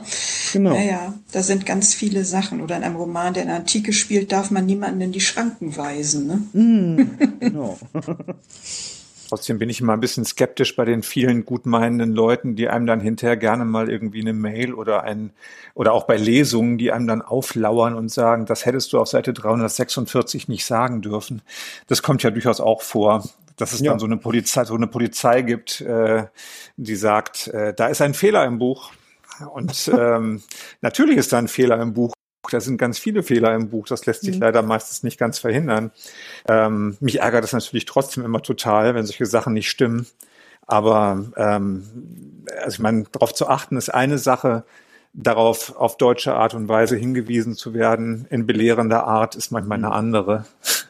Ist auch Viel interessanter ist es ja, wenn die einen darauf hinweisen und gar nicht begreifen, dass sie selbst einem Fehler aufsitzen und man es im Roman eigentlich richtig gemacht hat. Aber das, das ist dann das peinlich. Moderne ist. Ja, das ist, das ist dann peinlich, ja. ja. Ah, das, das hatte ich öfter bei Krimis. Also, äh, wenn ich Krimis schreibe, die in der Gegenwart spielen, ich habe so einige Fachberater, die sind Polizisten, die also nicht nur mit Tatortmethoden äh, zugange sind und da habe ich dann einmal so eine Methode beschrieben, die halt nicht gang und gäbe ist. Und dann wurde ich auch darauf hingewiesen, dass das falsch ist. Mhm. Ich habe es dann aber auch dabei belassen. Ich habe gesagt, ja, ja, Sie haben recht. Also, äh, ja. Was will man da machen? Da kannst du nichts machen. Wie war das nochmal mit dem Baum und dem Wachsen? Ich wollte jetzt eigentlich auch ganz woanders hin, aber wenn du gerade drüber sprichst, dann kann ich natürlich nicht umhin, als großer Fan der Serie um Nicolas Meller zu fragen. Mhm. Geht's weiter? Also äh, wir denken, ich denke drüber nach, aber nur mit einem Zeitsprung. Also diese drei Bücher stellen eine Trilogie dar und die für mich auch eigentlich abgeschlossen ist. Ähm, wenn es mit Nicolas Meller weitergeht, dann gäbe es einen kleinen Zeitsprung und dann würde ich auch mal einen Gerichtsthriller draus machen. Ich habe es ja drei Bücher lang geschafft, dass er nicht äh, jemals in einen Gerichtssaal reingeht. Ach doch, im dritten Teil einmal ganz kurz, aber ähm, das war ja nicht der Rede wert. Ähm, aber es ist letztendlich so, dass ich im Moment noch, also zumindest für dieses Jahr, andere Projekte habe. Es gibt zumindest eine Fortsetzung von Rosenmontag, also das steht schon fest. Weil ich beim Schreiben gemerkt habe, dass da noch so ein paar lose, äh, was heißt lose Enden, dass da ein paar Geschichten sind, die ich noch gerne weiterführen würde. Und äh, da sitze ich gerade dran. Also da würde mich ja mal wirklich der Titel interessieren. Rosenmontag 2 ähm, wird es nicht sein. Nee, tödliche Aschermittwoch. Und auch das Tödliche, an das, nee, das, das Tödliche habe ich bestanden, weil ich, äh, ja, weil ich ein ganz klein bisschen weg wollte von dem reinen Karnevalskrimi. Also ähm, mhm. es ist für mich mehr ein historischer Krimi mit einem Karnevalsbezug als ein Karnevalskrimi das stößt schon bei einigen Leuten auf, dass sie sagen, oh nee, mit Karneval habe ich nichts zu tun, warum soll ich mir einen Karnevalskrimi anhör, äh, durchlesen? Aber ich habe mittlerweile auch Rezensionen aus anderen Teilen Deutschlands bekommen, die, wo sie eben geschrieben haben, sie haben nichts mit Karneval zu tun, aber das Buch hat ihnen sehr gut gefallen. Naja, wenn man die Optik, aber wenn man die Optik deines Buches zum Beispiel sieht, äh, mit dem weißen Schriftzug Kriminalroman, unter mhm. Rosenmontag. Da muss man schon sehr, sehr, sehr ähm, eng sein, um jetzt äh, das abzulehnen aufgrund des Titels oder der Thematik. Also ich meine, du siehst, dass es ein historisches Buch ist, du siehst, dass es ein Kriminalroman ist und Rosenmontag sieht auch ein bisschen blutig aus. Also mhm. ähm, in der Tat, glaube ich, führt es nicht auf eine falsche Fährte. Ne? Also, aber ähm, ja, mit tödlicher wird es natürlich noch eindeutiger. Ja, und dann hängt es noch ein bisschen vom Cover ab, aber da arbeiten wir dran. Äh, hm. Also das, das mehr in so eine Richtung zu drücken, dass die Leute sehen, es ist ein eigenständiger historischer Kriminalroman, der in Köln und der zweite Teil wird 1825 spielen, also zwei Jahre später. Mhm. Und während der erste Teil zum Rosenmontagszug hinführt, wird dann im zweiten Teil beginnt der quasi mit dem Ende des Rosenmontags 1825 mit diesem legendären Maskenball, den es damals gab und erzählt dann halt die Geschichte, welche Auswirkungen Karneval mit sich bringt. Also über den Karneval hinaus. Na, schön. Dann sag noch einmal den Satz mit dem Baum. A für Sven zum Mitschreiben, B muss keiner skippen und C kann ich daran anknüpfen und sagen, wo ich jetzt hin wollte. Ich äh, schreibe ein bisschen wie eine Pflanze wächst. Äh, die Pflanze wächst nach oben, aber gleichzeitig gibt es ein Wurzelwerk, das nach unten wächst. Und so verhält sich das bei mir auch mit dem Schreiben, ähm, dass so Recherche und Schreiben parallel laufen. Ist bei mir im Podcast ähnlich. Ich wollte eben auch ganz woanders hin. Dann höre ich zu und höre wieder was und muss dann doch nachfragen. Die Frage, die ich ursprünglich schon stellen wollte, weil wir eben schon bei Worten und Wortwahl waren. Claudia, darf ich noch Idiot sagen? Ja, natürlich. Also Idiot ähm, war ja früher sogar ein Fachbegriff. Damit hat man Menschen mit geistiger Behinderung bezeichnet. Und später hat man dann sich immer so gerne mal beschimpft, ach du Idiot. Und das war natürlich despektierlich. Dann hat man schon in den 1930er Jahren das Wort Schwachsinniger eingeführt. Mhm. Schwach von den Sinnen. Im Strafgesetzbuch ist das übrigens immer noch das äh, Wort Schwachsinn. Da muss man nämlich immer als Gutachter schreiben, ähm, ob man jemanden für Schuld schuldunfähig hat, äh, schwachsinnig oder sonstige Abartigkeit oder ja äh, psychisch erkrankt und so. Naja, und ähm, mittlerweile sind wir dann so weit, dann sagte man irgendwann ja auch minderbegabt. Das wurde dann auch abgeschafft, weil das heißt, oh, ey, Olla, bist du minderbegabt? Auch ein Schimpfwort. Jetzt sind wir bei Intelligenz gemindert. Das Wort ist so kompliziert, da wird man sich wahrscheinlich wieder als Idiot beschimpfen. Aber man darf Idiot sagen, denn Idiot ist ja jetzt umgangssprachlich einfach nur die Bezeichnung für einen Idioten. Das findet ihr zum Beispiel im Buch Ein Idiot kommt selten allein. Und bei dir steht jetzt eine Gebrauchsanweisung anstelle eines Vorwortes. Du darfst jetzt eine Gebrauchsanweisung anstelle einer Buchvorstellung loswerden. Ja, also dieses Buch Ein Idiot kommt selten allein soll ja eigentlich so ein bisschen dabei helfen, seine Mitmenschen besser zu verstehen und kennenzulernen. Und ich mache das immer ein bisschen provokativ und äh, teile die verschiedenen Menschentypen dann in Idiotentypen ein, dass man sie so ein bisschen verstehen kann. Jeder von uns hat irgendwelche Anteile und dann habe ich zum Beispiel bei den schwierigen Zeitgenossen den Miesepeter, den Neidhammel oder aber auch den übertriebenen Optimisten, Moralapostel und so weiter und ähm, beschreibt dann immer, was diese Charaktere ausmacht und äh, warum sie so handeln, wo das aus ihrer Entwicklung herkommt, welchen Vorteil sie davon haben und was in ihrer Kindheit und Jugend vielleicht passiert ist. Und natürlich gibt's dann auch Möglichkeiten, wie gehe ich am besten mit diesen schwierigen Charakteren um. Wenn mir da jetzt so ein Moralapostel wieder mal äh, ja über den Weg läuft, wie geht man mit dem am besten um? Moralapostel, da äh, war ja jetzt gerade so ein wunderschönes Beispiel in der Presse, ne? Also die Klimakleber, die nach Bali geflogen sind, das habt ihr ja auch mitgekriegt, ne? Mhm. Die dann so schön sagten, ja, sie sind ja als Privatperson und nicht als Klimaschützer geflogen. Also das ist natürlich ein hervorragendes Beispiel für den Moralapostel, wenn es eigentlich immer darum geht, äh, ja, ein, ein hehres Ziel ähm, vorzuschieben, aber man lebt nicht wirklich so und das sind dann natürlich auch die Leute, die die echten Idealisten in Verruf bringen. Ne? Ja, und ähm, gut, dieses Beispiel mit Bali, das hat, als ich das Buch geschrieben habe, leider noch nicht existiert, sonst hätte ich das bestimmt eingebaut.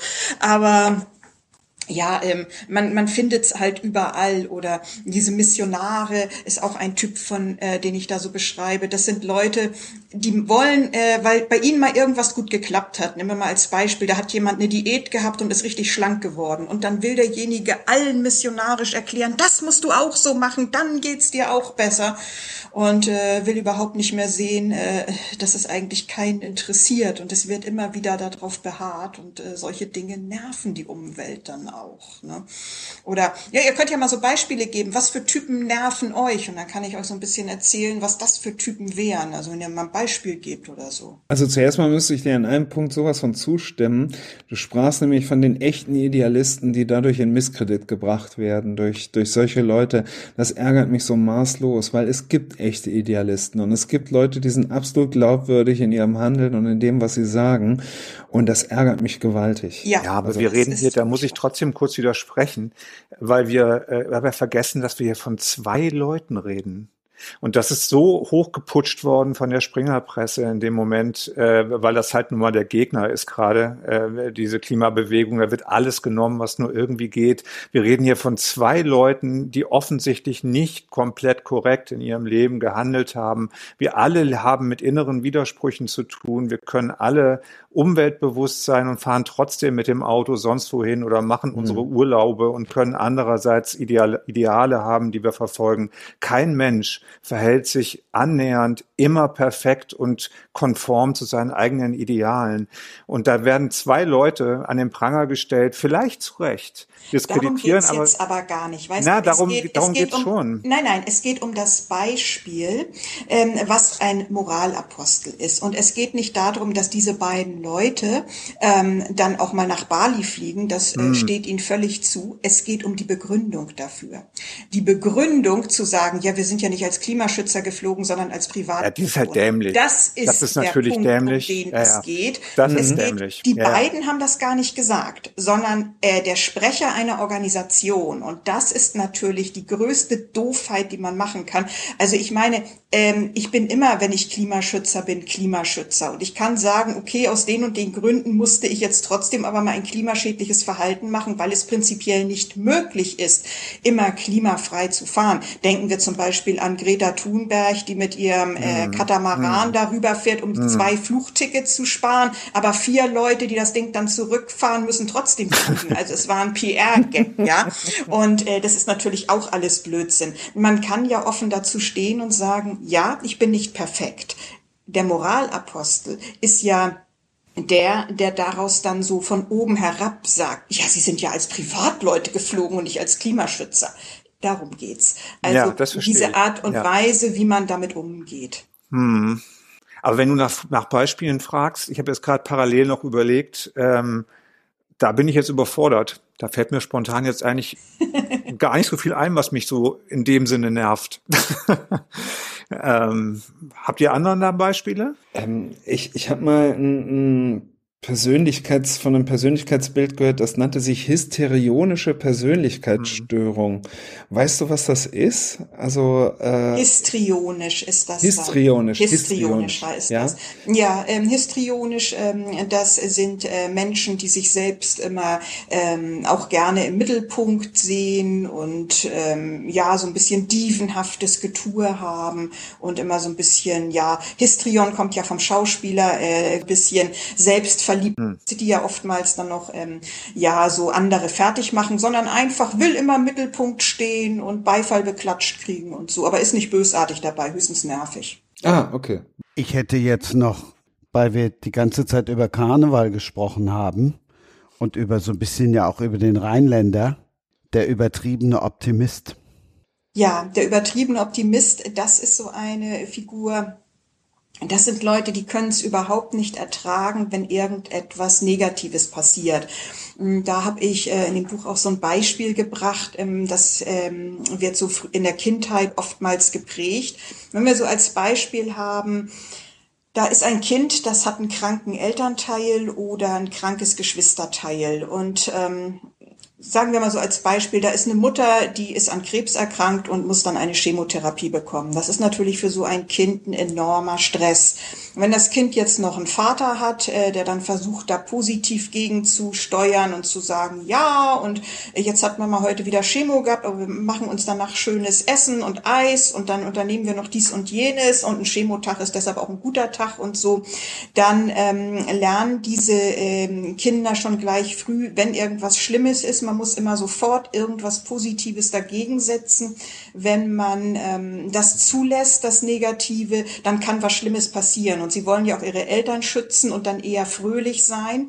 Und das führt dann dazu, dass dieser übertriebene Optimist auch später ähm, das nicht aushalten kann, ähm, einfach nur mal jemandem zu sagen, ja, das ist schlimm, was dir gerade widerfahren ist und äh, das tut mir leid für dich und so und, und auch Trost zu spenden. Das fällt denen unheimlich schwer, äh, die versuchen dann sofort, ach ja, das, äh, ja, du musst das Positive sehen. Aber Diagnose gehabt hat oder so, der will nicht sofort das Positive sehen. Das will er später auch noch mal sehen. Aber der fühlt sich dann überfallen und auch äh, ziemlich äh, ja nicht ernst genommen. Aber dabei meint jetzt der übertriebene Optimist das gar nicht so. Der macht dann so einen auf Frohsinn, wo es gar nicht angebracht ist. Also aus seiner Erfahrung, was würdest du sagen, welche Art von Schädigung kann das auch zum Beispiel bei Jugendlichen oder Kindern hervorrufen, wenn man so groß wird, dass man, dass man das alles überspielen muss, dass man das nicht zulassen darf?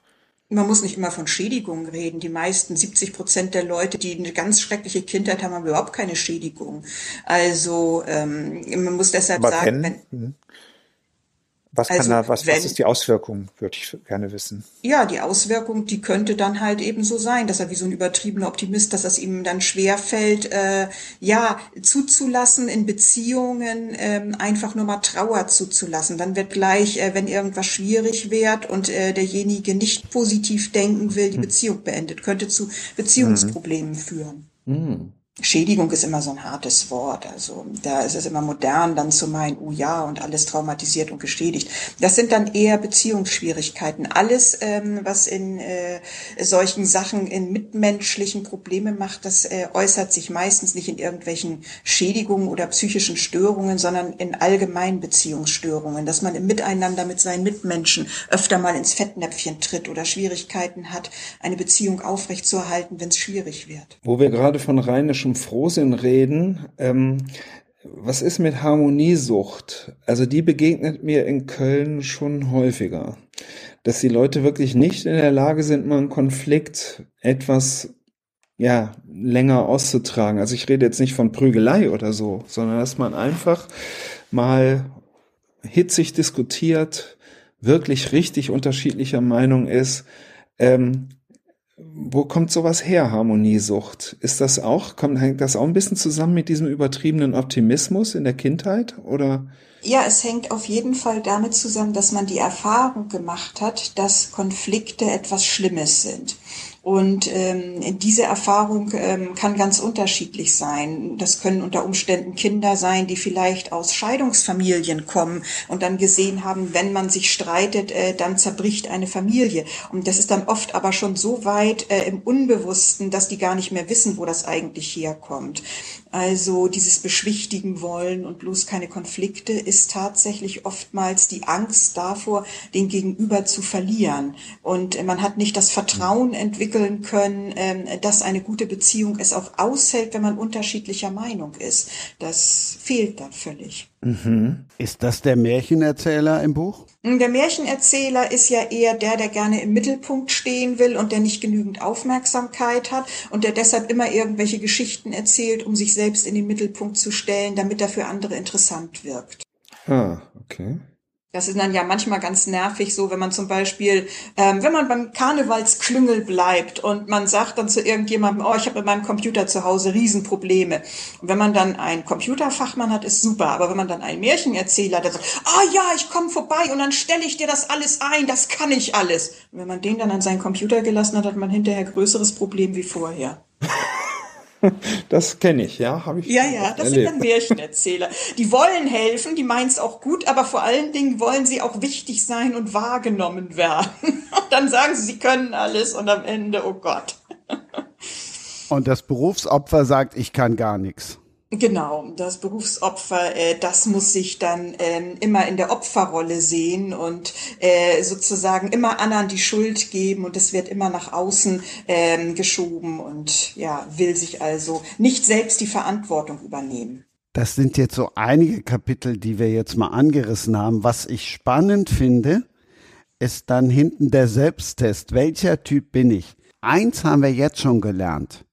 Sörensen ist garantiert kein übertriebener Optimist. Ich habe natürlich im Vergleich zu vielen anderen, die den Podcast jetzt oder wann auch immer hören, Thema Karneval und Koma und so haben wir schon drüber gesprochen. Ich habe natürlich Sörensen sieht Land schon durch, habe einen mhm. Wissensvorteil. Und deshalb kam ich jetzt natürlich auf den Optimisten. Wobei wer die Reihe kennt, der weiß eh, dass Sörensen alles andere als ein übertriebener Optimist ist. Ja, aber ich sehe das gar nicht so negativ. Ich finde, dass er schon jemand ist, der ähm, seiner Angsterkrankung mit einer gewissen Form von Galgenhumor trotzt und der geht immerhin so weit, dass er auch sich selber ähm, meistens reflektiert in dem, was er tut. Also er richtet das Unheil an, denkt negativ, sagt die falschen Dinge, eckt überall an, nur um im nächsten Schritt aber auch zu merken, äh, es ist jetzt nicht so gut gelaufen, dann versucht er das irgendwie zu begradigen, was es dann oft noch schlimmer macht. Aber ähm, er ist sich immerhin bewusst, dass er jetzt vielleicht nicht unbedingt der größte lebende Optimist auf diesem Planeten ist. Das mag ich an ihm auch ganz gerne. Claudia, was ist er denn dann, wenn wir den übertriebenen Optimisten durchstreichen und ihn aber so charakterisieren, wie Sven das gerade gemacht hat? Naja, mhm. Es ist, ja, dafür weiß ich einfach für die Charakterisierung noch zu wenig. Mhm. Das kann alles Mögliche sein. Also da müsste ich Beispiele haben, wie er gehandelt hat oder so.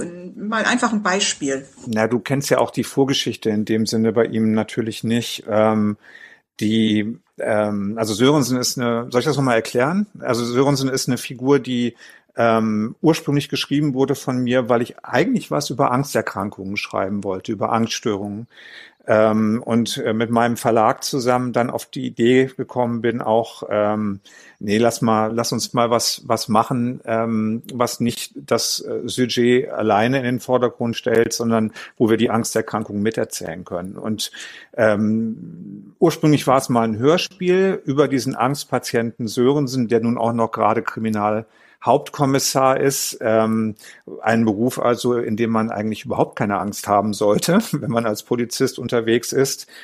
Ähm, und er hat diese Angsterkrankung, die sicherlich schon frühzeitig angelegt war, im Zuge einer kompletten Überforderung äh, entwickelt mit seiner Vaterschaft, mit seinem, mit seiner Beziehung, die er hatte, mit seinem Beruf, mit, ähm, mit diesem ganzen Angstkreislauf, der dann zusammenkommen musste, damit es dann mal ausbrach. Und versucht seitdem sowohl aus der Erkrankung herauszukommen, als auch mit seiner, mit seinem Privatleben und aber auch seinen Kriminalfällen irgendwie klarzukommen. Das geht mal besser und mal schlechter, aber diese Angst als solche nicht zu genügen, zu versagen, den nächsten Tag nicht zu schaffen, in irgendeiner Form nicht präsent zu sein im Leben, äh, die, die bleibt vorhanden. Und er kaschiert es mal besser und mal schlechter, meistens aber mit einer Form von, ich nenne es immer Geigenhumor, äh, die es ihm erlaubt, auch in eine gewisse Distanz zu sich selbst und seinem ähm, Leiden zu gehen. Und mir ist es dabei aber auch ganz wichtig, dass das nicht so eine Opfergeschichte ist, sondern ich sage auch immer, und das ist auch in, in der Verfilmung, es gibt jetzt zwei Sörensen-Filme, ist es mir auch immer wichtig, dass das dabei übrig bleibt, ähm, dass man ihn nicht als Opferfigur empfindet, sondern als jemand, der seiner Erkrankung trotzt und durchaus mit einer Beharrlichkeit und auch einer Stärke ähm, versucht dagegen anzugehen und eben halt mit viel Humor weil Selbstironie also, und Humor ja eine gute Waffe sein kann gegen. Ich, ich habe jetzt gerade so den Eindruck, was ich da jetzt nur so ein bisschen gehört habe. Also wenn er die Angst hat, nicht zu genügen und äh, das Leben nicht so zu schaffen, dass er für mich eigentlich gar nicht so der klassische Angstpatient ist, sondern eher eine selbstunsichere Persönlichkeit mit einer äh, depressiven Grundstimmung, gegen die er immer ankämpft, ohne dass die das Vollbild einer Depression auch damit erreicht wäre, sondern eher so diese Dysthymie. Ja, das ist, ähm, also bei ihm ist es angelegt als generalisierte Angststörung. Mhm. Ähm, das basiert auch ein bisschen auf, auf eigenen Erfahrungen, äh, die ich mit dieser Erkrankung äh, leider machen durfte. Ähm, äh, vor, vor etlichen Jahren und äh, als ich dann damit konfrontiert war und ähm, ich bin eigentlich Hörspielregisseur Regisseur, äh, gelernter ähm, und konnte den Beruf dann auch nicht mehr ausüben und habe dann gedacht, ich muss damit aber irgendwas machen und ich muss das irgendwie auch weiter transportieren,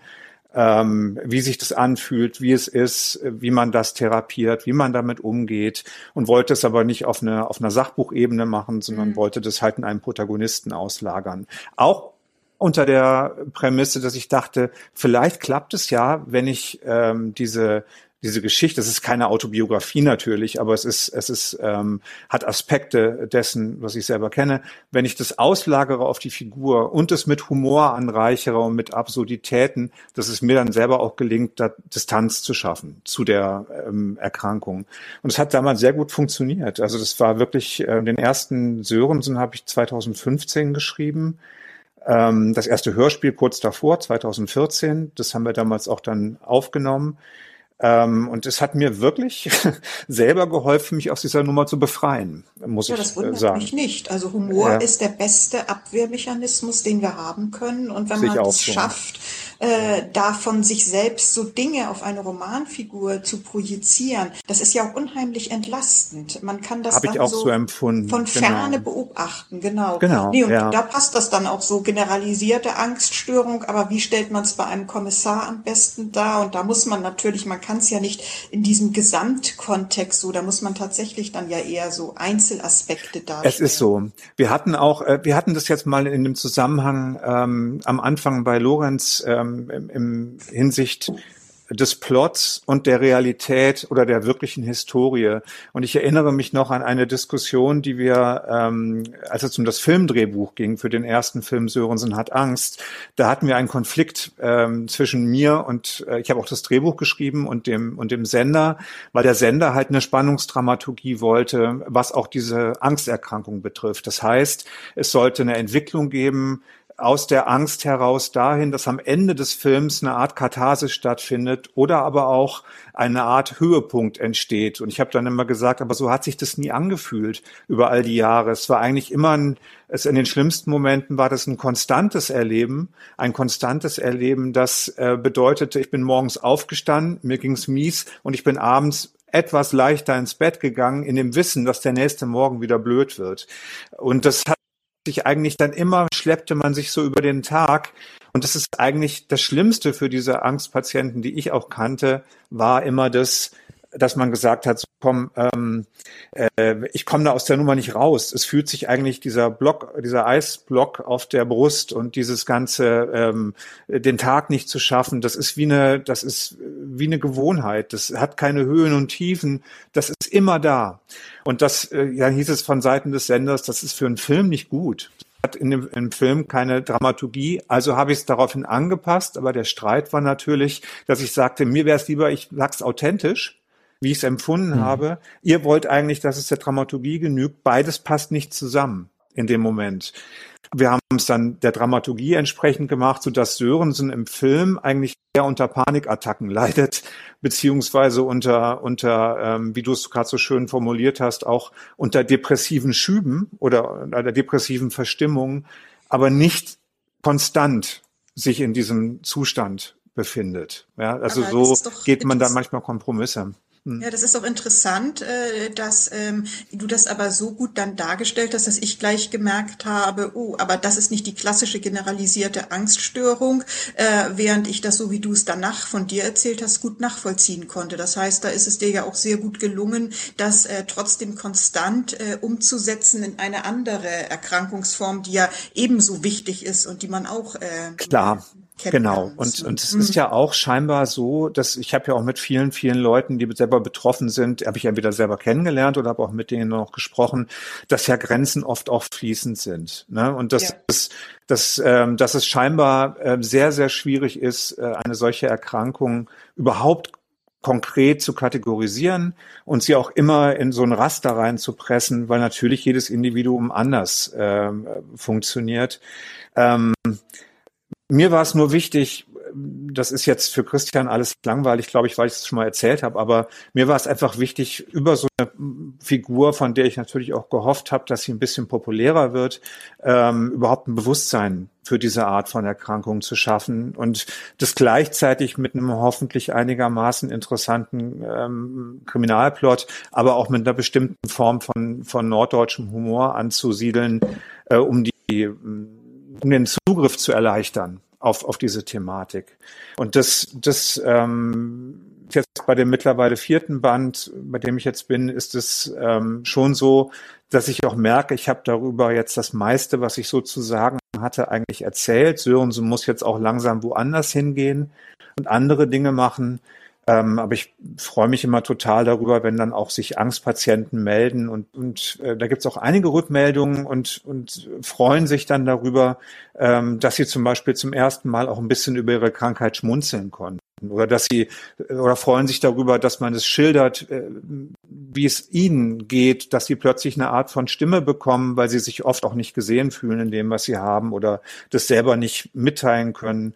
Ich kenne es auch selber, dass es wahnsinnig schwer ist, anderen Leuten mitzuteilen, was man überhaupt hat. Ja, das ist etwas, was irgendwie nicht verankert ist. Dabei ist das so mhm. eine häufige psychische Erkrankung. Wie sieht die Nummer aus? Also, also nochmal ganz kurz, weil äh, Claudia meinte, das sei eher eine, eine Vorstufe der Depression. Ähm, also die, ich kriege das im Moment nicht so ganz auseinandergehalten.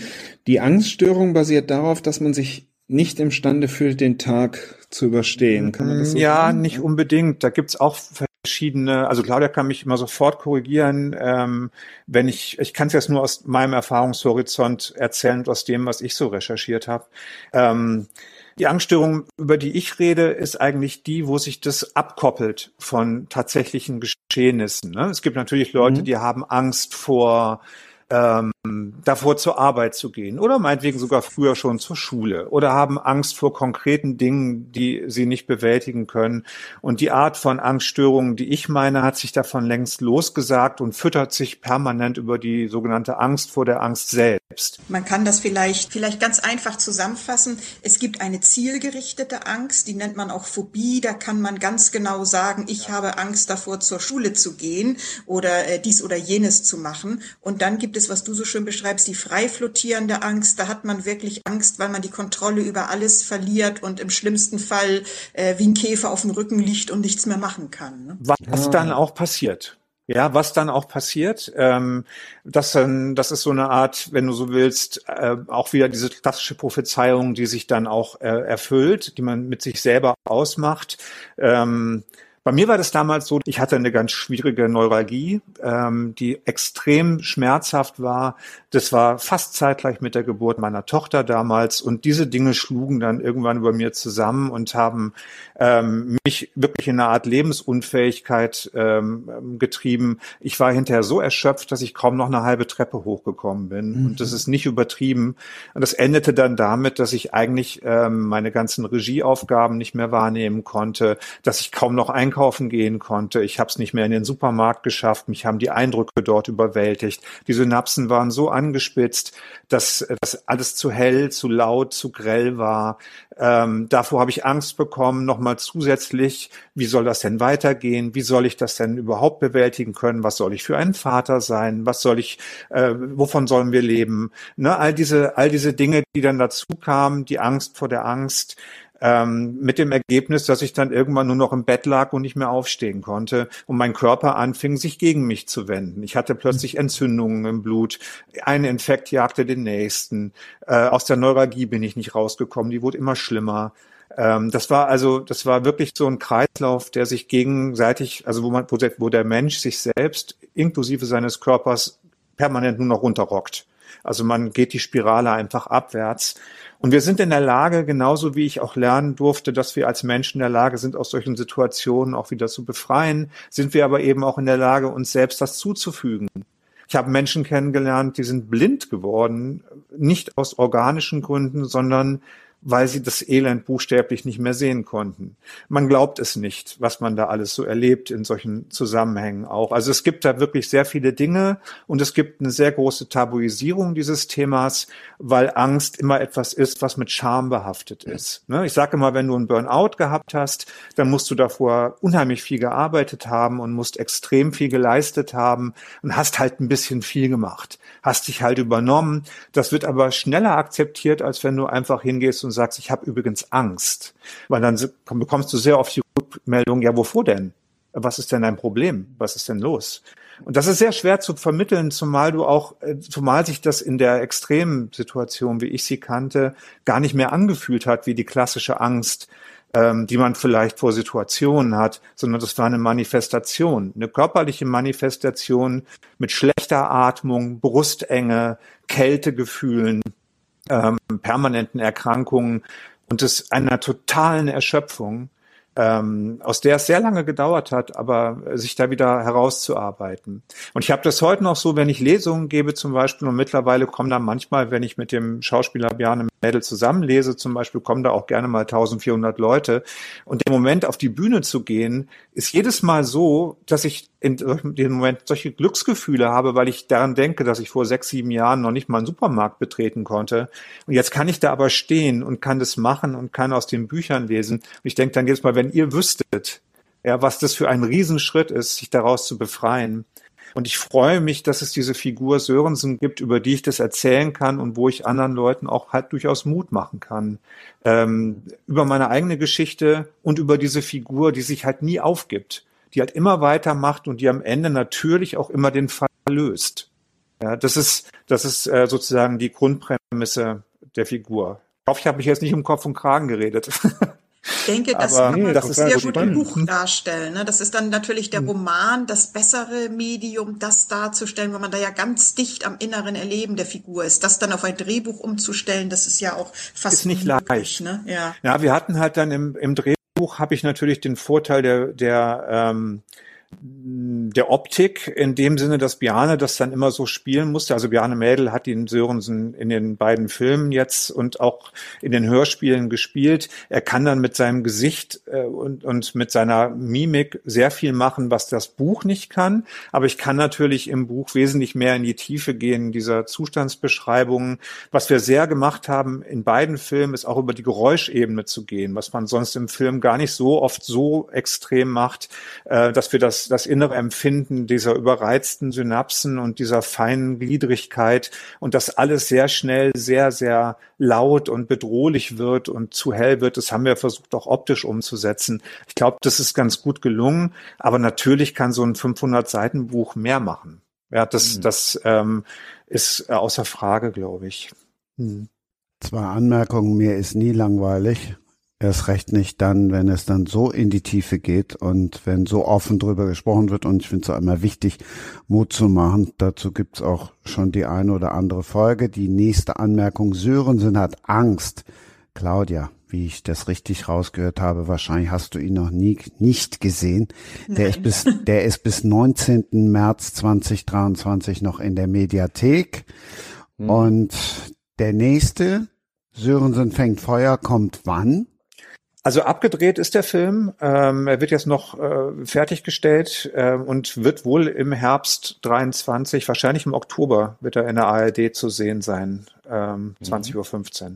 ja, da muss ich unbedingt gucken. Also An einem Mittwoch. Haltet euch einfach alle. Mittwoche frei. Alle Mittwoch. Einfach mal alle Mittwoche frei halten, vorsichtshalber. Werde ich Das mir ist auf den ganz interessant, Mediathek-Viewer holen. Wie bitte? Auf den Mediathek-Viewer werde ich ihn mir dann holen. Ja, oder so. Genau. Nein, ich hatte auch mal eine Angststörung, aber eine gezielte Phobie ausschließlich gegen Wespen, ähm, die ich leider auch äh, zehn Jahre, zwölf Jahre verschleppt habe, weil meine Mutter der Meinung war, dass man nichts dagegen tun könnte.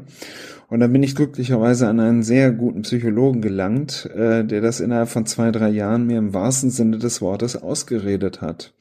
Es hat dann noch so Nicht fünf schlecht. Jahre gebraucht, dass es immer besser wurde. Aber es war natürlich nie, es war nie so, dass es so massiven körperlichen, äh, körperliche Reaktionen hervorgerufen hat. Und Wespen haben halt nur eine ganz bestimmte Saison. Und Das stimmt. Äh, das stimmt. äh, Ja. Aber es gab so drei Monate im Jahr, wo ich auch gehandicapt war, sage ich mal. Das heißt, du bist dann Aber- einfach nicht rausgegangen oder hast dich nicht an ja, es irgendwelche war schon Vermeidungsverhalten, genau, genau. Es Mhm. war oder auch Grillabende oder sowas abgesagt. Und es war auch eben dieser dieser Teufelskreislauf, die Angst vor der Angst, der Vermeidungsverhalten. Mhm. Aber er hat, äh, ich glaube, wir waren in 25 Therapiestunden einmal an so einem Glascontainer, weil er mal sehen wollte, weil da Wespen waren. Und er einfach mal gucken wollte, wie nah ich da dran gehen kann oder wie ich mich verhalte. Aber danach saßen wir die restlichen Stunden nur noch bei ihm im, im Büro oder im Arztzimmer, wie man das immer nennen will. Und er hat mir das wirklich kognitiv weggeredet. Also es ist faszinierend, dass sowas geht. Also Das Das ist war dann also eine. Verhaltenstherapie. Ja, Mhm. genau. Ja, oder Gesprächstherapie. Ich weiß nicht genau, wo ist da der Nein, nein, also es gibt, ähm, es gibt Verhaltenstherapie und es gibt tiefenpsychologisch fundierte Psychotherapie und es Mhm. gibt Psychoanalyse. Und die Verhaltenstherapie wird dann genommen, wenn es äh, darum geht, ein gezieltes Problem zu bearbeiten und das ist für Phobien und ähnliches dann das Optimale. Da macht man dann eben auch Expositionen, dass man da irgendwo hingeht oder wenn Leute Höhenangst haben, mit denen auf den Turm steigt oder solche Sachen. Aber wie Nicht gesagt, wir waren nur einmal. Genau, ja. Dann hat's Wir ja auch nur ein gereicht. einziges Mal. Man muss es ja auch nicht ständig machen, wenn man feststellt, ähm, dass man das sozusagen kognitiv im Gespräch auflösen kann, dann muss man da auch nicht ständig Expositionen machen. Das ist die Verhaltenstherapie und dann gibt's eben noch die Tiefenpsychologie, die funktioniert etwas anders.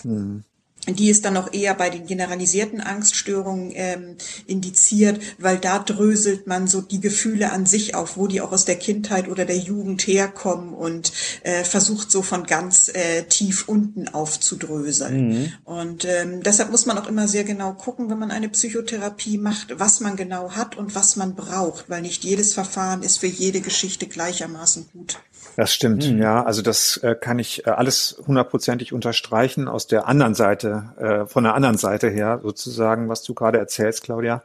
Ähm, das ist ähm, was mir, was mir damals auch sehr begegnet ist und wo ich auch dachte, dass man mit den Geschichten vielleicht ein bisschen also das klingt ja immer so groß, so ist es gar nicht gemeint, aber man kann ein bisschen unterstützen oder ein bisschen, bisschen helfen, ist, dass die Diagnostik so wahnsinnig kompliziert und schwierig war. Ich bin, als das damals losging, ähm, bin ich, glaube ich, fast zwei Jahre lang von einem Arzt zum anderen gerannt und immer noch auf die seltene Tropenkrankheit äh, gewartet, die mir bitte hoffentlich irgendwann nachgewiesen wird. Und dann gibt's irgendein Serum oder sowas und dann ist man geheilt und alles ist wieder gut.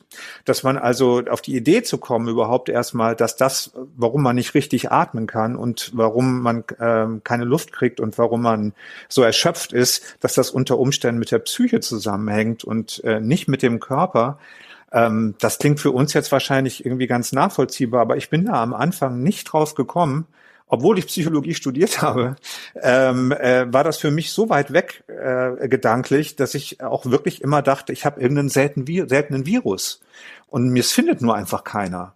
Und dass es dann überhaupt mal irgendjemanden gibt, der dir sagt, äh, mein Freund, das ist ähm, alles gut und schön, aber du bist an sich gesund, äh, du machst das alles selbst. Und zwar ist es der, ist es die Seele, es ist der Kopf, ähm, das war damals äh, ein wirklich äh, großer Schritt und äh, dann auch zu akzeptieren, dass es so ist und ähm, Maßnahmen äh, einzuleiten, um sich da rauszuziehen.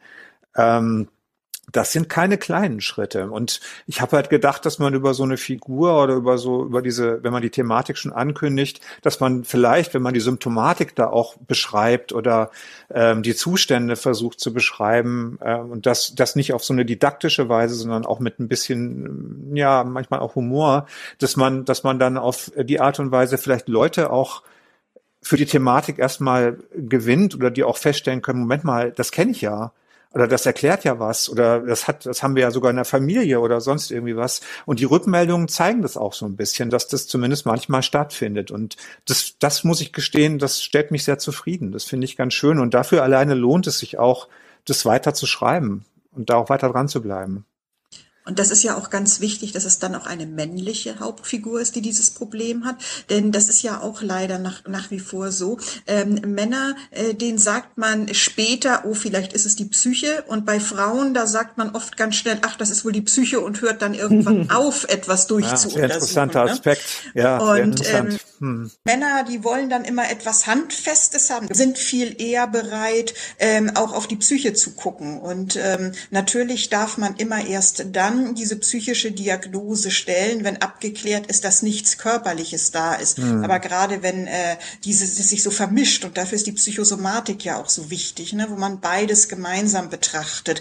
Man kann ja auch beides haben. Man kann körperlich ein Problem haben, das auch körperlich behandelt werden muss, aber die Ursache und was man dagegen machen kann, dass es besser wird oder ganz verschwindet, die ist dann seelisch. Ne? In der Tat. Mhm. Und es ist auch so, dass ich das, es ist eine Lehre, die ich äh, damals mitgenommen habe, für mich zumindest, dass Körper und Seele in keiner Weise voneinander zu trennen sind. Das war mir auch in der Ausprägung nicht klar, weil zum Beispiel diese Blutentzündungswerte, die ich damals hatte, die waren ja real. Das war ja da. Aber mhm. warum sich das so extrem gegen mich richtete und warum ich die ganze Zeit in der Lage war, einen Infekt nach dem anderen äh, zu bekommen. Ich war übrigens jetzt mittlerweile seit fast sechs Jahren gar nicht mehr krank. Das sind mhm. alles so, äh, ich verstehe das manchmal nicht. Ich nehme an, die, gut, jetzt hatte ich ein paar Jahre Masken auf, aber es ähm, ist nichtsdestoweniger ist es, ist es ja doch äh, bemerkenswert, äh, dass man offensichtlich manchmal eine gewisse Anfälligkeit besitzt ähm, für Dinge und manchmal eben nicht. Ja, und, und das ist schon so, dass das alles miteinander einhergeht und miteinander verknüpft ist. Und ähm ja, das äh, unterschätzt man auch wirklich oft, wie viel die Seele ausmachen kann. Äh, auch bei äh, anderen schwerwiegenden Erkrankungen. Ich weiß, dass mein Vater, der hatte Prostatakrebs und dann gingen irgendwann seine Werte so äh, hoch, die PSA-Werte und äh, ja, dass man dachte, oh Gott, jetzt geht's bald zu Ende. Und äh, dann hatte ich mir an der Ostsee eine Ferienwohnung gekauft und er hat dann so, ah, das ist toll toll und ich gehe für dich noch zum Baumarkt. Also ähm, mein, mit meinem Vater ging es dann, nachdem ich mir da die Ferienwohnung an der Ostsee gekauft hatte, doch wieder aufwärts, weil er wieder so viel Freude daran hatte, mhm. äh, Dinge zu machen und äh, was für die Wohnung zu basteln und so.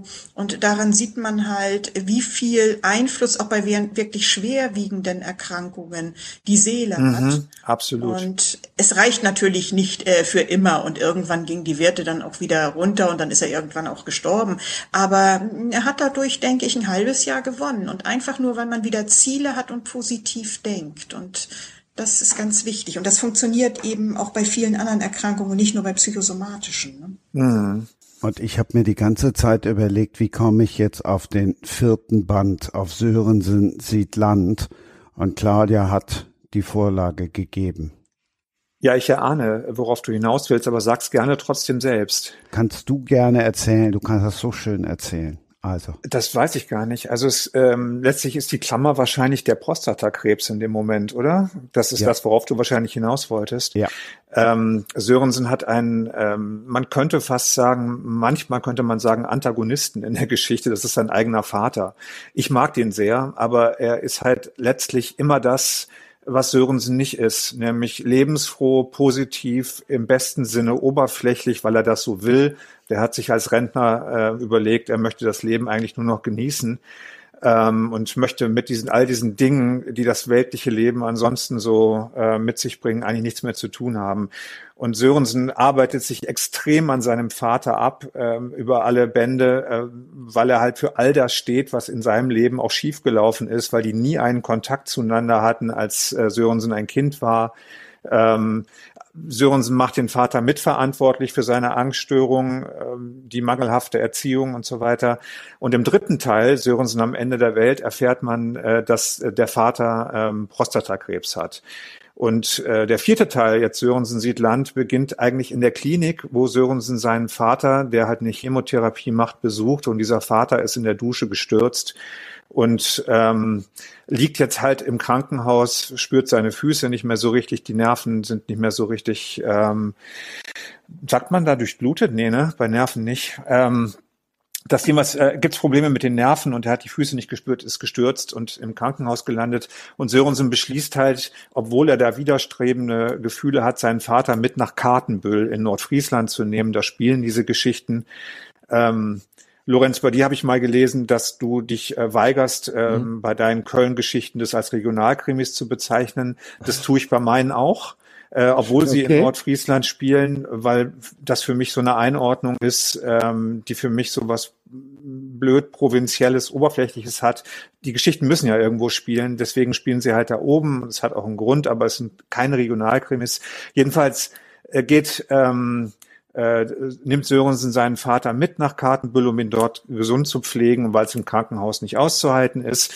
Und ähm, dieser Vater packt seine ganze Lebensfreude in einen Abend, geht mit auf ein Volksfest in Kartenbüll und in dieses Volksfest fährt ein Amokfahrer und ähm, fährt auch Sörensens Vater mit über den Haufen, um es mal so äh, flapsig zu sagen. Ähm, und das kommt dann noch zu der Krebserkrankung obendrauf. Und das ist die Grundprämisse, unter der dieser Band startet. Klingt eigentlich wahnsinnig humorfrei. Ähm, ist es aber gar nicht unbedingt. Das mischt sich in den Büchern immer so ein bisschen. Mhm. Aber das ist sozusagen die Klammer. Damit, damit fängt das Buch eigentlich an.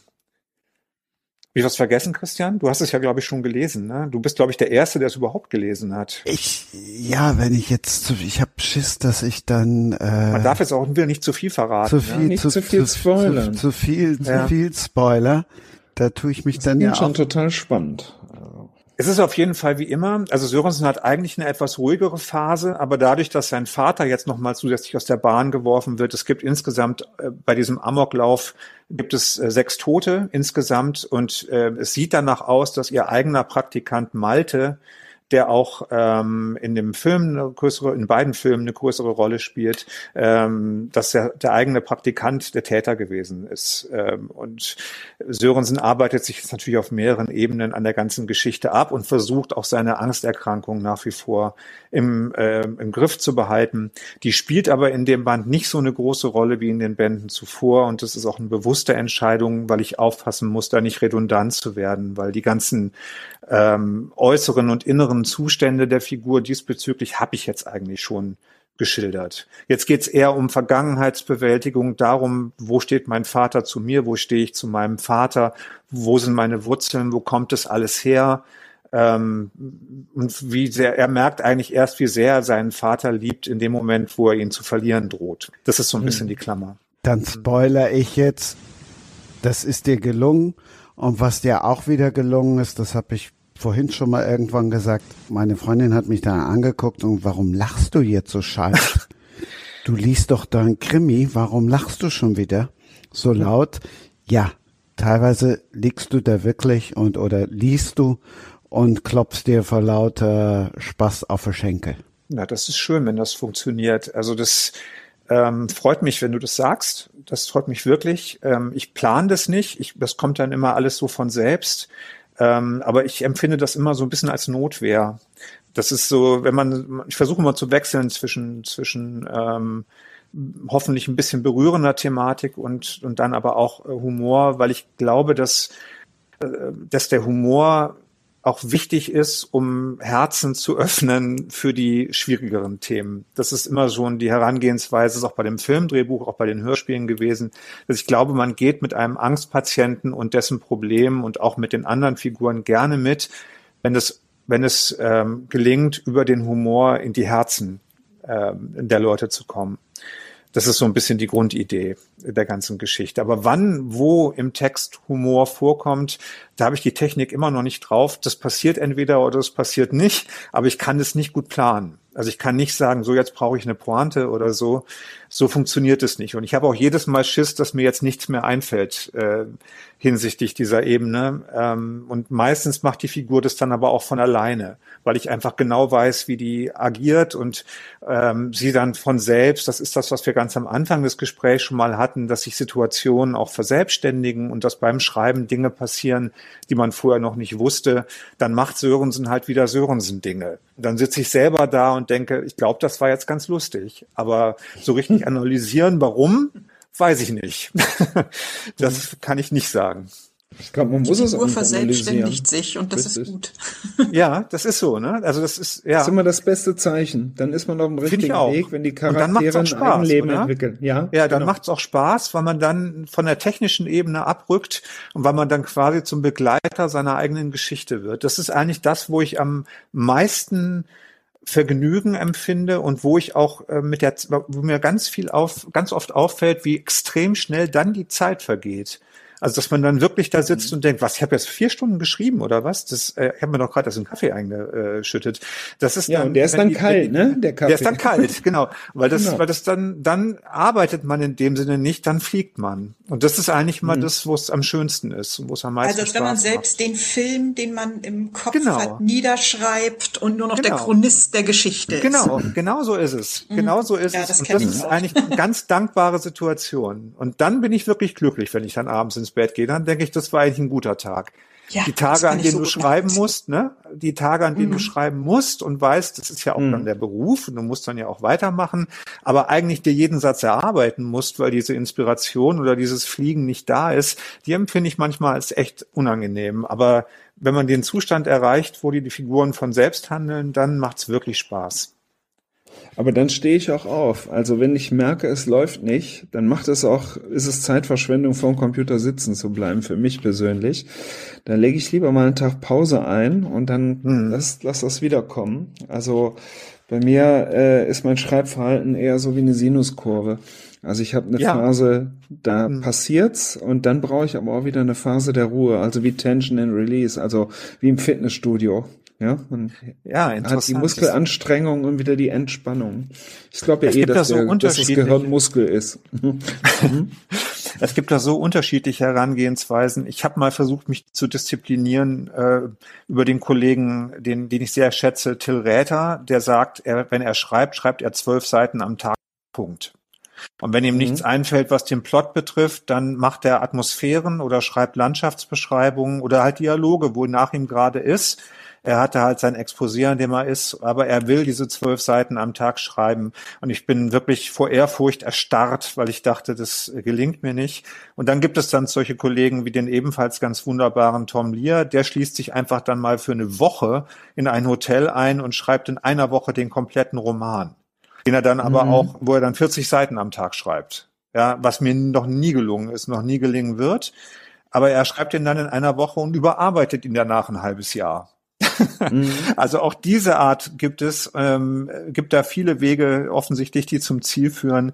Ähm, ich kann, also es gibt, ich, ich, ich habe immer das Ziel, was zu schreiben, wenn ich mich hinsetze und ähm, auch wenn mir nichts einfällt, dann gehe ich halt ein bisschen nach hinten und versuche das als Rampe zu benutzen, um, um in den aktuellen Tag mhm. reinzustarten. Ähm, ist mir aber auch schon oft passiert, dass ich mich dann in dem, was hinter mir liegt, verliere.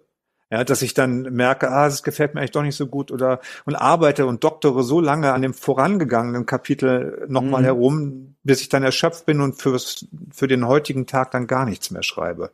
Also ja, ich merke auch, manchmal bin ich destruktiv. Ja? Also manchmal fange ich an, Sachen äh, zu, wieder zu löschen oder sowas und denke mir am nächsten Tag, warum hast du das gemacht? Also, also ich muss schon in der richtigen Stimmung sein. Aber natürlich, wenn man einen Abgabetermin hat, dann muss man auch Eben. oft genug in der richtigen Stimmung sein. Das geht nicht, ja. dass man mal so einen Monat Pause macht. Das ist schwierig. Ne? Ich meine, ähm, ich, ich glaube, ähm, Claudia, du hast ja noch einen, noch einen Job nebenher. Ich habe äh, noch einen Vollzeitjob. Den Vollzeitjob? ja, ich habe ähm, letztes Jahr neben dem Vollzeitjob dann auch noch drei Bücher geschrieben. Ne? Zwei Wahnsinn. Romane und äh, ja, dann hast du wahrscheinlich 48 Stunden pro Tag zur Verfügung. Das finde ich echt bewundernswert. Das nee, ich, ist, ähm, ähm, bei mir ist das auch so, ähm, äh, schreiben tue ich meistens nur am Wochenende oder im Urlaub. Und ähm, da habe ich dann auch so, ich setze mich vormittags hin und schreibe und äh, nachmittags gehe ich an den Strand oder so. Und ähm, nach Feierabend, wenn ich einen Tag Gutachten geschrieben habe, so, äh, dann habe ich auch oft gar keine Energie, außer ich bin in diesem Flow, wo die Figuren dann anfangen, sich selbstständig zu machen, dann geht das auch. Und ich habe äh, über mich eben auch gelernt, ich muss, wenn ich nicht schreiben kann, es bringt nichts, wenn ich mich dann da hinsetze vom Computer mhm. und äh, dann mache ich was anderes. Dann daddel ich am Computer rum oder ich surfe ein bisschen rum, recherchiere irgendwas und so und dann kommen mir meistens Ideen. Oder ich gehe spazieren. Ganz viele mhm. Ideen kommen mir immer beim Spaziergehen. Also wenn ich dann nicht weiter weiß, einmal ans Wasser und äh, hier in mhm. Hamburg, dann gehe ich gerne am Eilbeck-Kanal lang oder wenn ich an der Ostsee bin, dann da an dem Promenade am Meer und so. Und dann kommen mir auch wieder die Ideen, wenn ich mich nicht zwinge. Aber es hat keinen Sinn, mich morgens hinzusetzen und zu sagen, so und so viele Seiten müssen es werden. Klappt's nicht. Ja, doch, bei mir, ich versuche das so, weil ich die Erfahrung für mich gemacht habe, dass ich, ähm, zu, wie sagen wir es heute modernerweise, ich prokrastiniere prokrastiniere zu gerne äh, oder widme mich anderen Dingen, wenn ich mich nicht dazu zwinge, äh, mich hinzusetzen. Mhm. Das heißt, ähm, die Erfahrung, die ich für mich selber zumindest gemacht habe, ist, wenn ich erstmal da sitze und auch völlig ohne Idee, ähm, wenn ich erstmal anfange, kommt auch was. Also irgendwas kommt dann auch. Mhm. Ob das dann gut ist oder hält oder auch nur wieder gelöscht wird hinterher, weiß ich dann nicht, aber es kommt schon irgendwas. Und das ähm, ist schon dann, ich warte dann weniger auf Inspiration, ehrlich gesagt ich muss mich dann einfach dazu überreden, das zu machen. Sonst wird's nix. Ich bin ja bekennender Hörbuchfan. Bei hm. Lorenz könnt ihr dann auch so zwischendrin immer mal den Dialekt hören. Sören sind eins, zwei und drei gibt's als Hörbuch von einem wunderbaren Sprecher. Wer könnte das gewesen sein? wann? Ja. Deshalb, weil du es selber eingelesen hast, kannst du auch die Frage beantworten, wann kommt das Hörbuch zum vierten Teil? Wir sind fast fertig. Ich schätze, es werden wieder, es werden diesmal so das längste sein und wahrscheinlich so um die 15 Stunden insgesamt. Mhm. Ähm, und das kommt noch im Februar raus. Also im Februar gibt's dann auch das Hörbuch dazu. Ja, wunderbar. Dann sind wir auch fast fertig. Einen habe ich noch, wenn wir dann nochmal wieder zurückgehen auf den Anfang. Wisst ihr, die Frage geht dann erstmal an Claudia. Hast du eine Idee, was ein Fisternöllchen ist? Ein Fistanellchen? Nie gehört. Sven. Äh, also ganz, ein, ganz einfach. Also Fista es kommt von Faust Fist und äh, Nöllchen kommt wahrscheinlich vom Knöllchen und das K, ich habe keine Ahnung. Was, was, kein, was könnte das denn sein? Lorenz. Ja, eine kleine Affäre, also wirklich eine ganz kleine Affäre. Also wenn man im Karneval was? jemanden kennenlernt und ja, sich morgens. Was ist denn eine kleine Affäre? Das klingt ja wie so eine Oxymoron. Das ja, schließt so, sich ja. Nee, so ein One-Night-Stand oder so. Ja, so, so, so was, so, so ein Fisternöllchen. Das ist, ja, das kann, das kann bei einer Knutscherei schon enden oder eben ein bisschen mehr oder so. Aber jetzt nichts, woraus eine Beziehung wird, eigentlich. Würde ich so sagen. Ah, okay. Aber das Knöllchen War steht das richtig? Kondom. Das weiß ich nicht. Die Frage, War das richtig? Ich hoffe, ich habe mich jetzt nicht blamiert. Das war also so Fisternöllchen, so kenne ich das. Es war wunderbar. Ich wollte darauf hinaus, nächste Ausgabe ist unter anderem Katja Lewiner da. Da geht's dann um die Ex, also oder um den Ex besser gesagt, also um einen, der da irgendwie Karneval liegen geblieben ist. Es geht um ganz viel Sex, da kann ja jede kommen. Yvonne Fricke und Nicole van Wagner sind da und Pia Kabic, It's a Date. Also eine reine Frauenrunde. Freue mich auch schon drauf. Und das war jetzt nur, deshalb kam das nochmal mit dem Fisternöllchen. Ich sag danke in die Runde. Ja, also ich fand das äh, eine ganz tolle Runde mit euch, hat mir viel Spaß gemacht und ich habe einiges gelernt, also über den Rosenmontag und wie der so entstanden ist und so. Da kann ich jetzt demnächst mit angeben mit dem Wissen. Ja, mir geht's genauso. Also es hat riesen Spaß gemacht mit euch und ich habe auch was gelernt. Also auch gerade diese, diese psychologische Ebene deines Helden finde ich sehr interessant. Also wirklich. Und äh, ja, was ist da noch zu sagen? Also wirklich, hat sehr viel Spaß gemacht. Ja, ich fand es nicht so gut.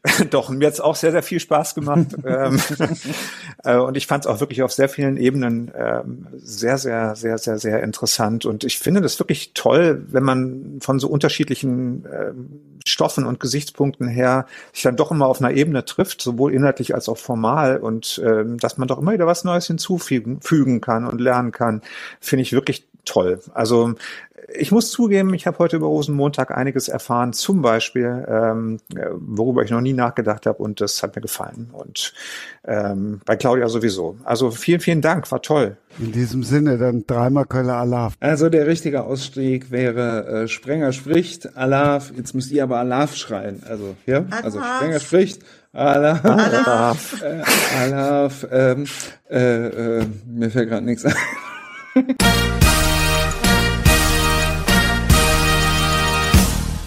Und tschüss. Das war Sprenger spricht. Autor Insights.